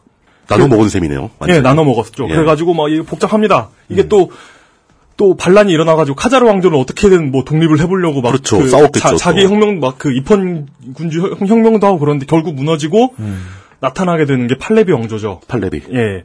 영국은 훗날에 이제 이란의 석유를 보다 효과적으로 뽑아먹으려고 음. 회사를 설립하는데 그 회사의 이름이 앵글로 페르시안 오일 컴퍼니입니다. 음. 이 회사는 나중에 페르시아 밖에서도 자원을 개발하는 거대한 회사로 다국적 기업으로 예, 자라. 발전하는데 그 회사 이름이 브리티시 페트롤리움. 그 유명한 BP. 그 아닙니까? 유명한 BP. BP가 됩니다. BP. 예, 예. 네, 전 세계 석, 뭐 휘발유의 뭐 몇 프로를 하는. 요즘은 그 귀여운 글자. 예, 요, 요즘은 BP가 비욘드 페트롤리움이라고 네. 하더라고요. 그건 뭐 코리아 투모로우의 예, 글로벌이지 그렇죠. 뭐. 예. 같은 같은 센스예요. 최근에 봤어요. 네. KTNG 네. 전신이 전매청이잖아요. 그 전매청이 영어로 뭐였게요? 전매청이요? 예. 뭐요? 존 메이청. 뭔데요? 오피스 오브 모노폴리. 예? 진짜 진짜. 그거 그건 독점청 아니에요? 독점, 독점청이요? 그렇구나. 독점청 독점청이구나. 그 어떤 분이 제가 지난주에 얘기했던 그 하루방 담배 네. 아직도 갖고 계신 분이 계시더라고요. 아유 비웃는 게 아닙니다. 어, 존경이에요. 신- 신기해서 그런 거죠. 오, 어, 대단하다. 네, 그 하루방이 깡통인데 그 깡통 사진을 짤방을 찍어서 올려주셨어요. 네. 음. 근데 저는 딱 눈에 들어온 게 그 깡통에 돌아가면서 써 있습니다. 더 오피스 오브 모노폴리. 이게 뭐야? 이게 뭐야? 그 미국 애기들이 보면 하- 직원들이 모여서 하루 종일 모노폴리 하고 모노폴리 게임하는 부루마블 하고 있는. 네. 아, 참. 어, 예. 하여간. 죄- 죄송합니다. 아, 네. 하여튼, 예, 하여튼. 그래도 죄송합니다. 예. 음. 네, 일하는 대충 정리가 됐죠 이렇게. 근데 그 하여간 열강과 열강이 세워놓은 회사들이 다 해먹었다. 그저 네. 팔레비 왕조 얘기도 네. 요즘 청취자분들 잘 모르실 것 같은데 아, 그건 좀 나중에 좀 설명이 될 것 같기도 한데 어쨌든 다시, 넘어가보죠. 나오, 다시 나오나요? 예, 예. 이제 석유가 나는 중동의 나머지 부분은 이제 오스만 투르크가 지배를 하고 있었습니다. 음. 아직까지, 예. 1911년 당시 오스만 투르크 제국은 발칸반도를 다 잃어요. 발칸반도 음. 영토를 대부분을 잃고 이집트를 영국에 뺏기고 이제 한 1, 2년 뒤에 이탈리아한테 리비아도 뺏깁니다. 그렇죠. 리비아도 뺏기고 그리고 거의 이제 망하기 직전처럼 보이는 상황이에요. 음. 그래서 영국, 프랑스는 생각하기에 오스만 투르크는 그냥 힘으로 밀어가지고 그냥 치워버리자. 어, 치워버리면 네. 되겠는데라고 생각했을지도 모르겠죠. 근데 마침 이런 상황에서 1차 세계대전이 터진 건 과연 우연일까? 음, 그 오스만 급- 제국은 급해졌어. 예, 오스만 네. 제국하고 독일이 이제 협력해가지고 추축국이 되고 그렇죠. 음. 이제 영불이 연합군이 돼가지고 전쟁을 하죠. 1915년, 그러니까 1차 세계대전 2년차에 예. 처칠이 대영제국 해군 대신이 된 지 5년째 되는 해, 예. 영국과 프랑스는 오스만 제국을 일거에 싹 밀어버리고 음. 중동을 낼름 먹어버릴 원대한 계획을 세우게 됩니다. 아, 계획을 세웠다고요? 예. 예. 이 계획에 의해서 발발한 전투가 그 유명한 갈리폴리 전투입니다. 그렇죠. 이스탄불에 가까운 지점에 대규모 병력을 상륙시켜가지고 음. 교두보를 만들어가지고 이스탄불로 진격하면 음. 지금까지 봤을 때 굉장히 비리비리했던 오스만 제국이 무너질 거야. 음. 라는 딱 봐도 나이브한 작전. 왜- 왠지 너무 쉬워 보이는 작전. 가서 때리면 쓰러질 거야 이런 겁니까? 예. 그렇죠. 아. 여기에 영불 연합군, 호주군, 그러니까 호주 뉴질랜드는 원래 그 안작이라고 해가지고 영국 군으로 참전을 하죠. 그래서 그 여- 호주군, 뉴질랜드군 포함해가지고 25만 명이 사망하고 전함 여러 척을 포함해가지고 해군 전력에 큰 타격을 입으면서 결국에 이제 해군 대신 처칠 모가지까지 날아가죠. 호되게 당한 거죠. 예. 그래서 결국 오스만 투르크가 승리합니다. 그래서 그, 그참 놀라운 사건이었어요. 예. 그래서 이 전투에서 터키 측 지휘관으로 맹활약한 사람이 있었는데 네. 이 사람이 바로 약관 34세의 음. 무스타파 케말 중령. 나중에 아타투르크라는 칭호가 붙는데 아타투르크. 예. 터키 공화국의 국부라는 뜻입니다. 이게. 음. 그렇죠. 예. 음. 그래서 진짜 국부라여 가지고 그러니까 우리나라 초대 대통령 간지는 간지도 아니에요. 아, 다터리하고 다르군요. 예. 그러니까 터키는 돈의 액수에 상관없이 다 이 사람 얼굴이 그렇죠. 들어가죠. 예. 모든 곳에 음. 아타트리크 얼굴이 다 붙어 예, 있어요. 모든 예. 돈에 그 저 무스타파 케말이 있다는데 그 무스타파 케말이 돈의 단위가 커질수록 점점 앞을 보면서 웃고 있다고요. 예, 그러죠. 그렇다고 하더라고요. 그 터키에서 무슨 축제할 때도 다 이 사람 얼굴 깃발로 걸고 막 예, 하고 그러죠. 맞아요. 힘으로 단번에 중동을 먹는 건 힘들 힘들다. 어? 안 라는 된- 사실을 안 된- 보여준 안 되겠다. 잘 안 되네 이렇게 된 거죠. 예. 어, 안 되겠다. 그러니까 25만이나 잃고 나서야 이제, 병력을 이제 영국은 기존과는 다른 작전을 짭니다. 이제 오스만 제국 피지배 계층이 있을 거 아니에요. 그렇죠. 오스만 제국이 워낙 큰 제국이니까 그 밑에 치- 피지배 민족들이 있겠죠. 이 피지배민들한테 자주 의식을 심어줍니다. 뭐 아주 전통적인 네. 방법이죠. 민족 자결주의 뭐 이런 네. 거, 억압에서 벗어나기 같은 거. 그런 설레가 있으니까 미국이 그렇게 철저하게 배워서 쓰는 거죠. 음. 물, 그렇죠. 예. 물론 영국의 이제 설득에 감화된 민족들한테는 영국군이 자문과 영국군의 무기를 지원해 주죠. 얼마나 인도적입니까? 그럼요. 예. 네. 자문. 이 덕분에 크게 성공한 사람이 그 시리아에 있는 파이잡 일세라는 분입니다. 우리 자꾸 시리아 시리아 하면 아이폰에서 시리 시리. 깨나가지고 정치 여러분 죄송합니다. 예. 파이자 일세가 뭔지 모르겠어요. 이럴 이럴텐데. 하여튼 그래서 시리아의 그 독립 영웅이고 나중에 일부러 더- 일부러 더 하는 것 같아요. 네. 그러니까 파이 독립 영웅이에요? 파이자 일세가 나중에 예, 예, 시리아하고 이라크 통합왕까지 해먹어요, 이분이. 음, 네. 근데 이분이 데리고 있던 영국군 자문이 있을 거 아니에요? 음. 그렇죠. 이 자문이 매우 유명한 토머스 에드워드 로렌스라는 사람입니다. 음. 아라비아의, 아라비아의 로렌스. 예, 음. 네, 그, 로렌스. 이 영화의 그 로렌스예요. 그리고 파이자 릴세 역시 아라비아의 로렌스에 보면은 나오죠. 나오죠. 아, 그렇습니다. 예, 나와요. 그, 그 영화 보시면 그 당시 상황이 잘 그 시대, 나타납니다. 그 예. 시대입니다, 그게. 예. 그래가지고 아랍 그 레반트 지역 뭐 뭐 시리아 레바논 예. 음. 뭐 지금 이스라엘 해가지고 그 레반트 지역하고 아랍 쪽은 이런 식으로 이제 오스만 투르크 제국에서 떨어져 나가기 시작합니다. 물론 그 1차 대전이 오스만 제국의 패배로 끝난 것도 이제 영향이 있겠지만 음. 그렇죠. 예. 이런 아랍의 토후들을 에미르라고 합니다. 음. 에미르. 예. 그래서, 그래서 에미르가 다스리는 나라는 에미리트죠. 그렇죠. 음. UAE. 음. 예, 음. 원래 사우디아라비아도 네. 리야드에 있는 에미리였던 압둘 아지즈가 음. 아라비아 반도를 정복해서 세운 나라고 그리고 독자 생존하기 좀 애매한 아라, 아라비아의 에미리들 예. 에- 쩌리들이 모여가지고 만든 나라가 그 유나이티드 스테이츠 오브 아랍이군요. 유나이티즈 아랍 에미리츠. 그렇죠. 그러니까, 예. 그러니까. UAE. 굳이 그래서, 말하자면. 네. 그래서 이 나라는 되게 신기한 게 대통령제인데 그 왕들이 돌아가면서 대통령을 각 부족의 왕들이 대통령을 네. 하는. 네. 육가야 아니에요. 그렇죠. 예. 어, 맞아요, 맞아요. 그런 식 그거하고 비슷한 시스템입니다. 이라크의 경우는 상당히 복잡해집니다. 그러니까 팔자리 1세가 아까 왕이라고 했잖아요. 예. 그렇죠. 음. 1932년까지는 영국이 위임 통치를 합니다. 당연히 위임 통치를 하겠죠. 뽑아 먹어야 되는데. 그렇죠.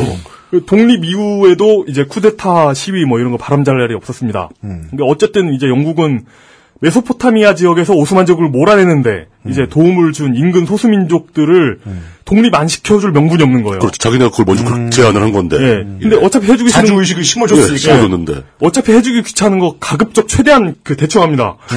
그래가지고 정렬적으로 대충하는 거예요. 예, 그래가지고 뭐 시리아인, 아르메니아인, 아랍인들 나름대로 다 지들 나라를 이렇게 챙겨주는데 쿠르드족은 까먹었는지 어쩐건지 자기들의 나라를 가지는데 실패합니다. 빠뜨렸어. 예. 그래서 뭐 이제 이- 이- 여기까지도 너무 대충 다뤄가지고 욕 먹고 너무 길어서 욕 먹고 양면에서 욕을 먹게 생겼는데 어쨌든 네, 아, 재밌었어요. 예. 사우디는 그 영국, 미국하고 전통적으로 계속 친하게 지내죠. 그렇죠. 국력을 계속 축적합니다. 아랍 산유국의 굉장히 모범적인 사례예요. 어찌 보면. 음, 서방 사회하고 굉장히 친한. 예. 예. 사우디에 있는 유저는 소칼이라고 해가지고 예. 스탠다드 오일 오브 캘리포니아라는 회사에서 개발합니다. 그렇죠. 네. 왜 캘리포니아가 붙냐면 스탠다드 오일이 반독점법으로 깨지거든요. 그래서 주마다 깨집니다. 네. 네, 쪼갠 거죠, 국가에서. 음. 예. 그래서 소칼에서 음. 이제 그 사우디에 있는 유전을 개발합니다. 캘리포니아 아라비안 스탠다드 오일 컴퍼니라는 회사를 세우고 그렇죠. 회사 이름이 이제 아라비안 아메리칸 오일 컴퍼니가 됩니다. 그리고 이걸 줄여가지고 아람코라고 부르죠. 아람코. 네. 네. 우리나라 S 오일은 아람코의 자회사입니다. 그렇죠. 맞습니다. 아람코에서는 이제 사우디한테 껌값을 주면서 석유를 지거신 양 팝니다. 근데 근데 압둘 아지즈 국왕이 어이씨 장난하냐. 예. 어, 왜, 우리 걸 이렇게 많이 가져가냐. 너네 너네 네. 회 너네 회사 자산이 우리나라에 많이 있는데 그거 다 강제로 국유화할 거다라고 협박을 해가지고 수익을 5대 5로 나누게 돼요. 그러다가 80년대에는 완전히 국유화를 합니다. 네, 근데 그게 이란처럼 막 한 게 아니고 돈으로 했습니다. 그동안 번 돈으로 자, 아람코를 국유화해요. 먹고 떨어져라. 그러면서 예. 자기가 뺏어간 거죠. 네, 장기 플랜의 결론이 나온 거고. 그러니까 사우디는 상당히 모범적인 사례고 이른바 이제 그 세븐 시스터즈라고 불리는 석유 메이저들이 중동 국가들을 알차게 빼먹습니다. 음. 자 정리를 해보면 이 지역에 아랍, 페르시아, 메소포타미아, 레반트 같은 지역은 같은 중동이지만 인종, 언어, 문화적으로 상당히 이질적입니다. 심지어 종교도 같은 이슬람이라지만 이라크는 순위파고 이란은 시아파예요. 네, 근데 문제는 이 나라들이 민족적 정체성이라던가 음. 현대적인 국가의 개념이라던가 민주주의라던가 하는 개념을 정립하는 데 있어서 네. 네.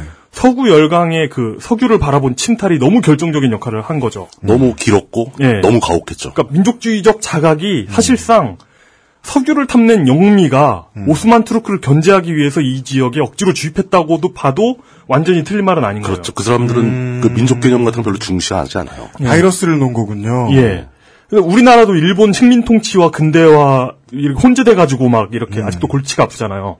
중동은 훨씬 문제가 심각해요. 우리나라는 일제 침략 이전에는 독립국가이기라도 했지. 음. 그렇죠. 어쨌든 우리나라는 석유가 안 나가지고 네. 그런 나라들이 길을 쓰고 들어올 이유는 딱히 없기도 했죠. 사실. 그렇죠. 가혹하게 네. 당하진 않은 거죠, 사실. 예. 근데 중동은 이란과 터키 말고는 원래부터 피지배민이었습니다. 그렇죠. 민족적 정체성, 국가적 정체성을 규정할 게 없다는 음. 거죠. 그러니까 원래 중동을 지배하는 제국이었다가 그러니까 터키 말이죠. 그렇죠. 이제 성공적으로 이제 오스만 투르크에서 터키 민주공화국이 됐죠. 아, 터- 민주공화국? 터키 공화국이 터키 됐죠. 공화국이죠. 예. 근데 터키는 이슬람 국가이기는 한데 매우 민족주의적인 나라입니다. 그래도 특이해요. 투르크 음. 예. 민족이죠. 제가 보기에는 원래 자기들의 정체성이 있는 나라이기 때문에 그게 가능하다고 생각해요. 그렇기 때문에 공화국으로 예. 독립할 수 있었죠. 네. 예. 그리고 터키는 무함마드 그러니까 종교지 종교 예. 그 무함마드 역시 종교적 성자로 추앙받지만 터키에서 진짜 신성시되는 인물은 무스타바 케말, 그렇죠. 아타튀르크, 예. 철저히 세속적인 국가입니다. 터키는 음. 이란도 다른 중동하고는 성격이 약간 달라요. 그러니까 완전 친서방 정권이었죠 팔레병조가. 팔레비가 그렇죠. 이거 뭐 여담이지만 그 최근에 구입한 전투기 그 나라가 구입한 전투기 목록을 이렇게 시대별로 보면 예. 그 나라의 정치 상황을 알 수 있거든요. 전 세계에서 F-14 전투기를 사용한 나라는 이란하고 미국밖에 없습니다. 음. 그렇죠. 그리고 F-15를 가장 먼- 빨리 구입했던 나라 중에 하나가 사우디아라비아고요. 음. 팔레비 시절에 산 거죠. 그 예. F-14를. 맞습니다. 팔레비 왕조가 시아파 혁명으로 전복되고 이슬람 군본주의 정권이 들어섭니다. 호메이니. 예. 왜냐하면 팔레비 왕조는 너무 너무 친서방이었거든요. 음. 팔레비 왕조가 굉장히 친서방적이면서 뭐 민주주의 이런 거 표방하고 있는 거 있잖아요. 예. 그거 전부가 부정되는 거예요. 오히려 정반대 쪽으로 극단으로 가버렸죠. 네. 음. 그런데 그러면서도 이렇게 근본주의 정권이 들어서면서도 이란은 세속 국가로서의 면모를 버린 건 아니에요. 음. 그러니까 이란의 근본주의에는 서구 열강의 착취로부터 음. 페르시아를 보호하고 보호해야 한다. 그런다는 굉장히 세속적인 목표가 들어 있습니다. IS하고는 성격이 완전 달라요. 다르죠. 그런데 다른 중동 나라에서는 우리가 근대적 가치라고 부르는 것들이 모두 자신들을 착취하러 온 외부인의 것인 거죠. 그렇죠. 어, 예를 들어 뭐 이라크인의 정체성은 후세인에 있는 것도 아니에요. 당연히 아니고.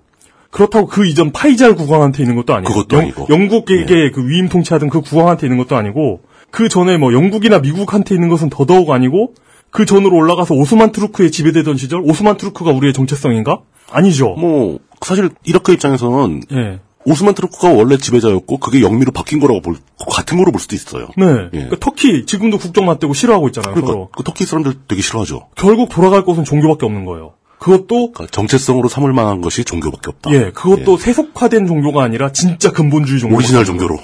물론 그 결과가 이제 폭력과 전쟁, 각종 범죄이긴 합니다만은 그 근본주의의 피해 폐해이기도 하죠. 예, 이건 그 이슬람교의 문제도 아니고 따지고 보면 그렇죠. 인종의 문제도 아니고 확실히 그 오랜 세월 동안 누적된 정치 경제적인 문제라고 보는 것이 맞습니다. 여전히 그 세계 석유 매장량이 그 찾아보니까 대충 1조 4,815억 2,600만 배럴 정도라고 하드- 하더라고요. 음. 이 중에 이제 이집트를 포함한 중동에 있는 석유가 8,033억 8천만 배럴 정도 됩니다. 과반 이상이 과반 아직, 음, 이상이죠. 아직 중동에 있는 거예요. 그러니까 중동 지역은 완전히 원유 위에 떠 있는 섬 같은 그런 느낌이거든요. 땅 예. 속에가. 예. 그러니까 석유는 굉장히 저렴하고 편리한 자원입니다. 그렇죠. 그리고 석유를 지속적으로 편리하게 사용하기 위해서 세계는 거의 200년간 중동에 희생을 강요했습니다. 그리고 IS가 나타났습니다. 이게 과연 우연일까? 음, 과연 전- 우연일까를 붙이면 안 되네요. 우연이 아니다? 그러니까. 그 우연이 아니죠. 예. 전 세계가 200년 동안 중동 지역을 수탈해온 결과. 예, 이게 몇몇 이게 다른 일 바쁜 일 하시면서 들으시던 청취자분들이 우연이니까 들으신 다음에 이것도 중동의 환빠 얘기구만, 아니, 환인 얘기구만 이- 이러실까봐 우연이 아니다. 예, 이거는 우연이 아니죠. 음. 역사적 필연인 거죠. 네. 뭐 이런 얘기입니다. 이런 얘기군요. 어, 민주평톡은 아무 얘기나 해도 됩니다만. 실로, 아, 맞지 않는다고 치면 가장 맞지 않는. 음. 네. 40분짜리 어, 대하사극. 이거 그 얼마나 했어요, 저? 한 50분? 진짜 녹음 시간으로 하면 한 50분? 저만? 어, 그런 것 같아요. 진짜요? 그 정도 되죠. 엄청 저만- 많이 했네. 근데 저는 굉장히 흥미롭게 들었고요. 음. 굉장히 슬픈 느낌이 좀 듭니다. 저도 재밌었어요. 예, 음. 그, 그 중동 지역의 역사, 그 현실을 볼 때, 이런 배경을 깔고 보지 않으면, 음. 제대로 볼 수가 없는 거죠. 네. 저들이 왜 저러는지 도저히 이해도 못하고, 또 따지고 보면 우리나라에 석유라도 없는 게 참 다행이죠. 어떻게 보면 그 덫을, 더 서글픈 거지만, 그 속유조차도 없어가지고, 스텔도 못 당했어. 뭐 이런. 지금 듣고 계신 방송은 히스테리 사건 파일, 그것은 알기 싫다입니다. XSFM입니다. 어머님이 게장은 좋으시다는데 짠 건 또 싫으시대. 어떻게? 그래? 노곤! 간장게장! 부드럽고 고소한 게살, 짜지 않고 향긋한 간장. 매콤한 청양고추. 노건 간장게장. 엑세스몰에서 만나보세요. 간장게장! 언제까지나 마지막 선택. 아로니아 침. 최후의 승자는 단 하나. 가짜 맞고 신의 손. 오늘 아, 민주평톡에서는 에, 세 가지를 이야기를 해드렸습니다. 어, 남의 지적재산권을 우습게 보았기 때문에 에, 지적재산권을 가지고 있는 사람들을 본의 아니게 지들 본의인지 모르겠습니다만 아, 핍박해버린 어떤 언론사. 지지율은 종종 사람을 속이는데 분명치 않은 숫자를 가지고 대중에게 윽박을 지르는 언론을 저희 나름대로 해석하는 방식에 대해서도 이야기를 예, 했고요. 예. 그리고 아, 주 짧은 시간에 두 세기 동안의 수탈사에 대한 이야기까지 들어보았습니다. 오늘의 길다란 민주평톡 여기까지고요. 내일 이 시간에는 월말에 행사하죠. 무슨 회사요? 저는 이 행사를 치르고 나면 아 월급날이구나 이런 생각이 듭니다. 뭐지? 기동 취재죠. 아, 그렇지. 네. 내일 이 시간에 거동 취재만 아니면 난 좋아. 네. 어, 민주평톡을 통해서 키운 기동 취재 하나 들고서 다시 만나 뵐 것을 약속드리겠습니다. 물뚝심 송상인고문가 이용 상임수석 유엠쇼의 책임 프로듀서였습니다. 내일 다시 뵙죠. 안녕히 계십시오. 감사합니다.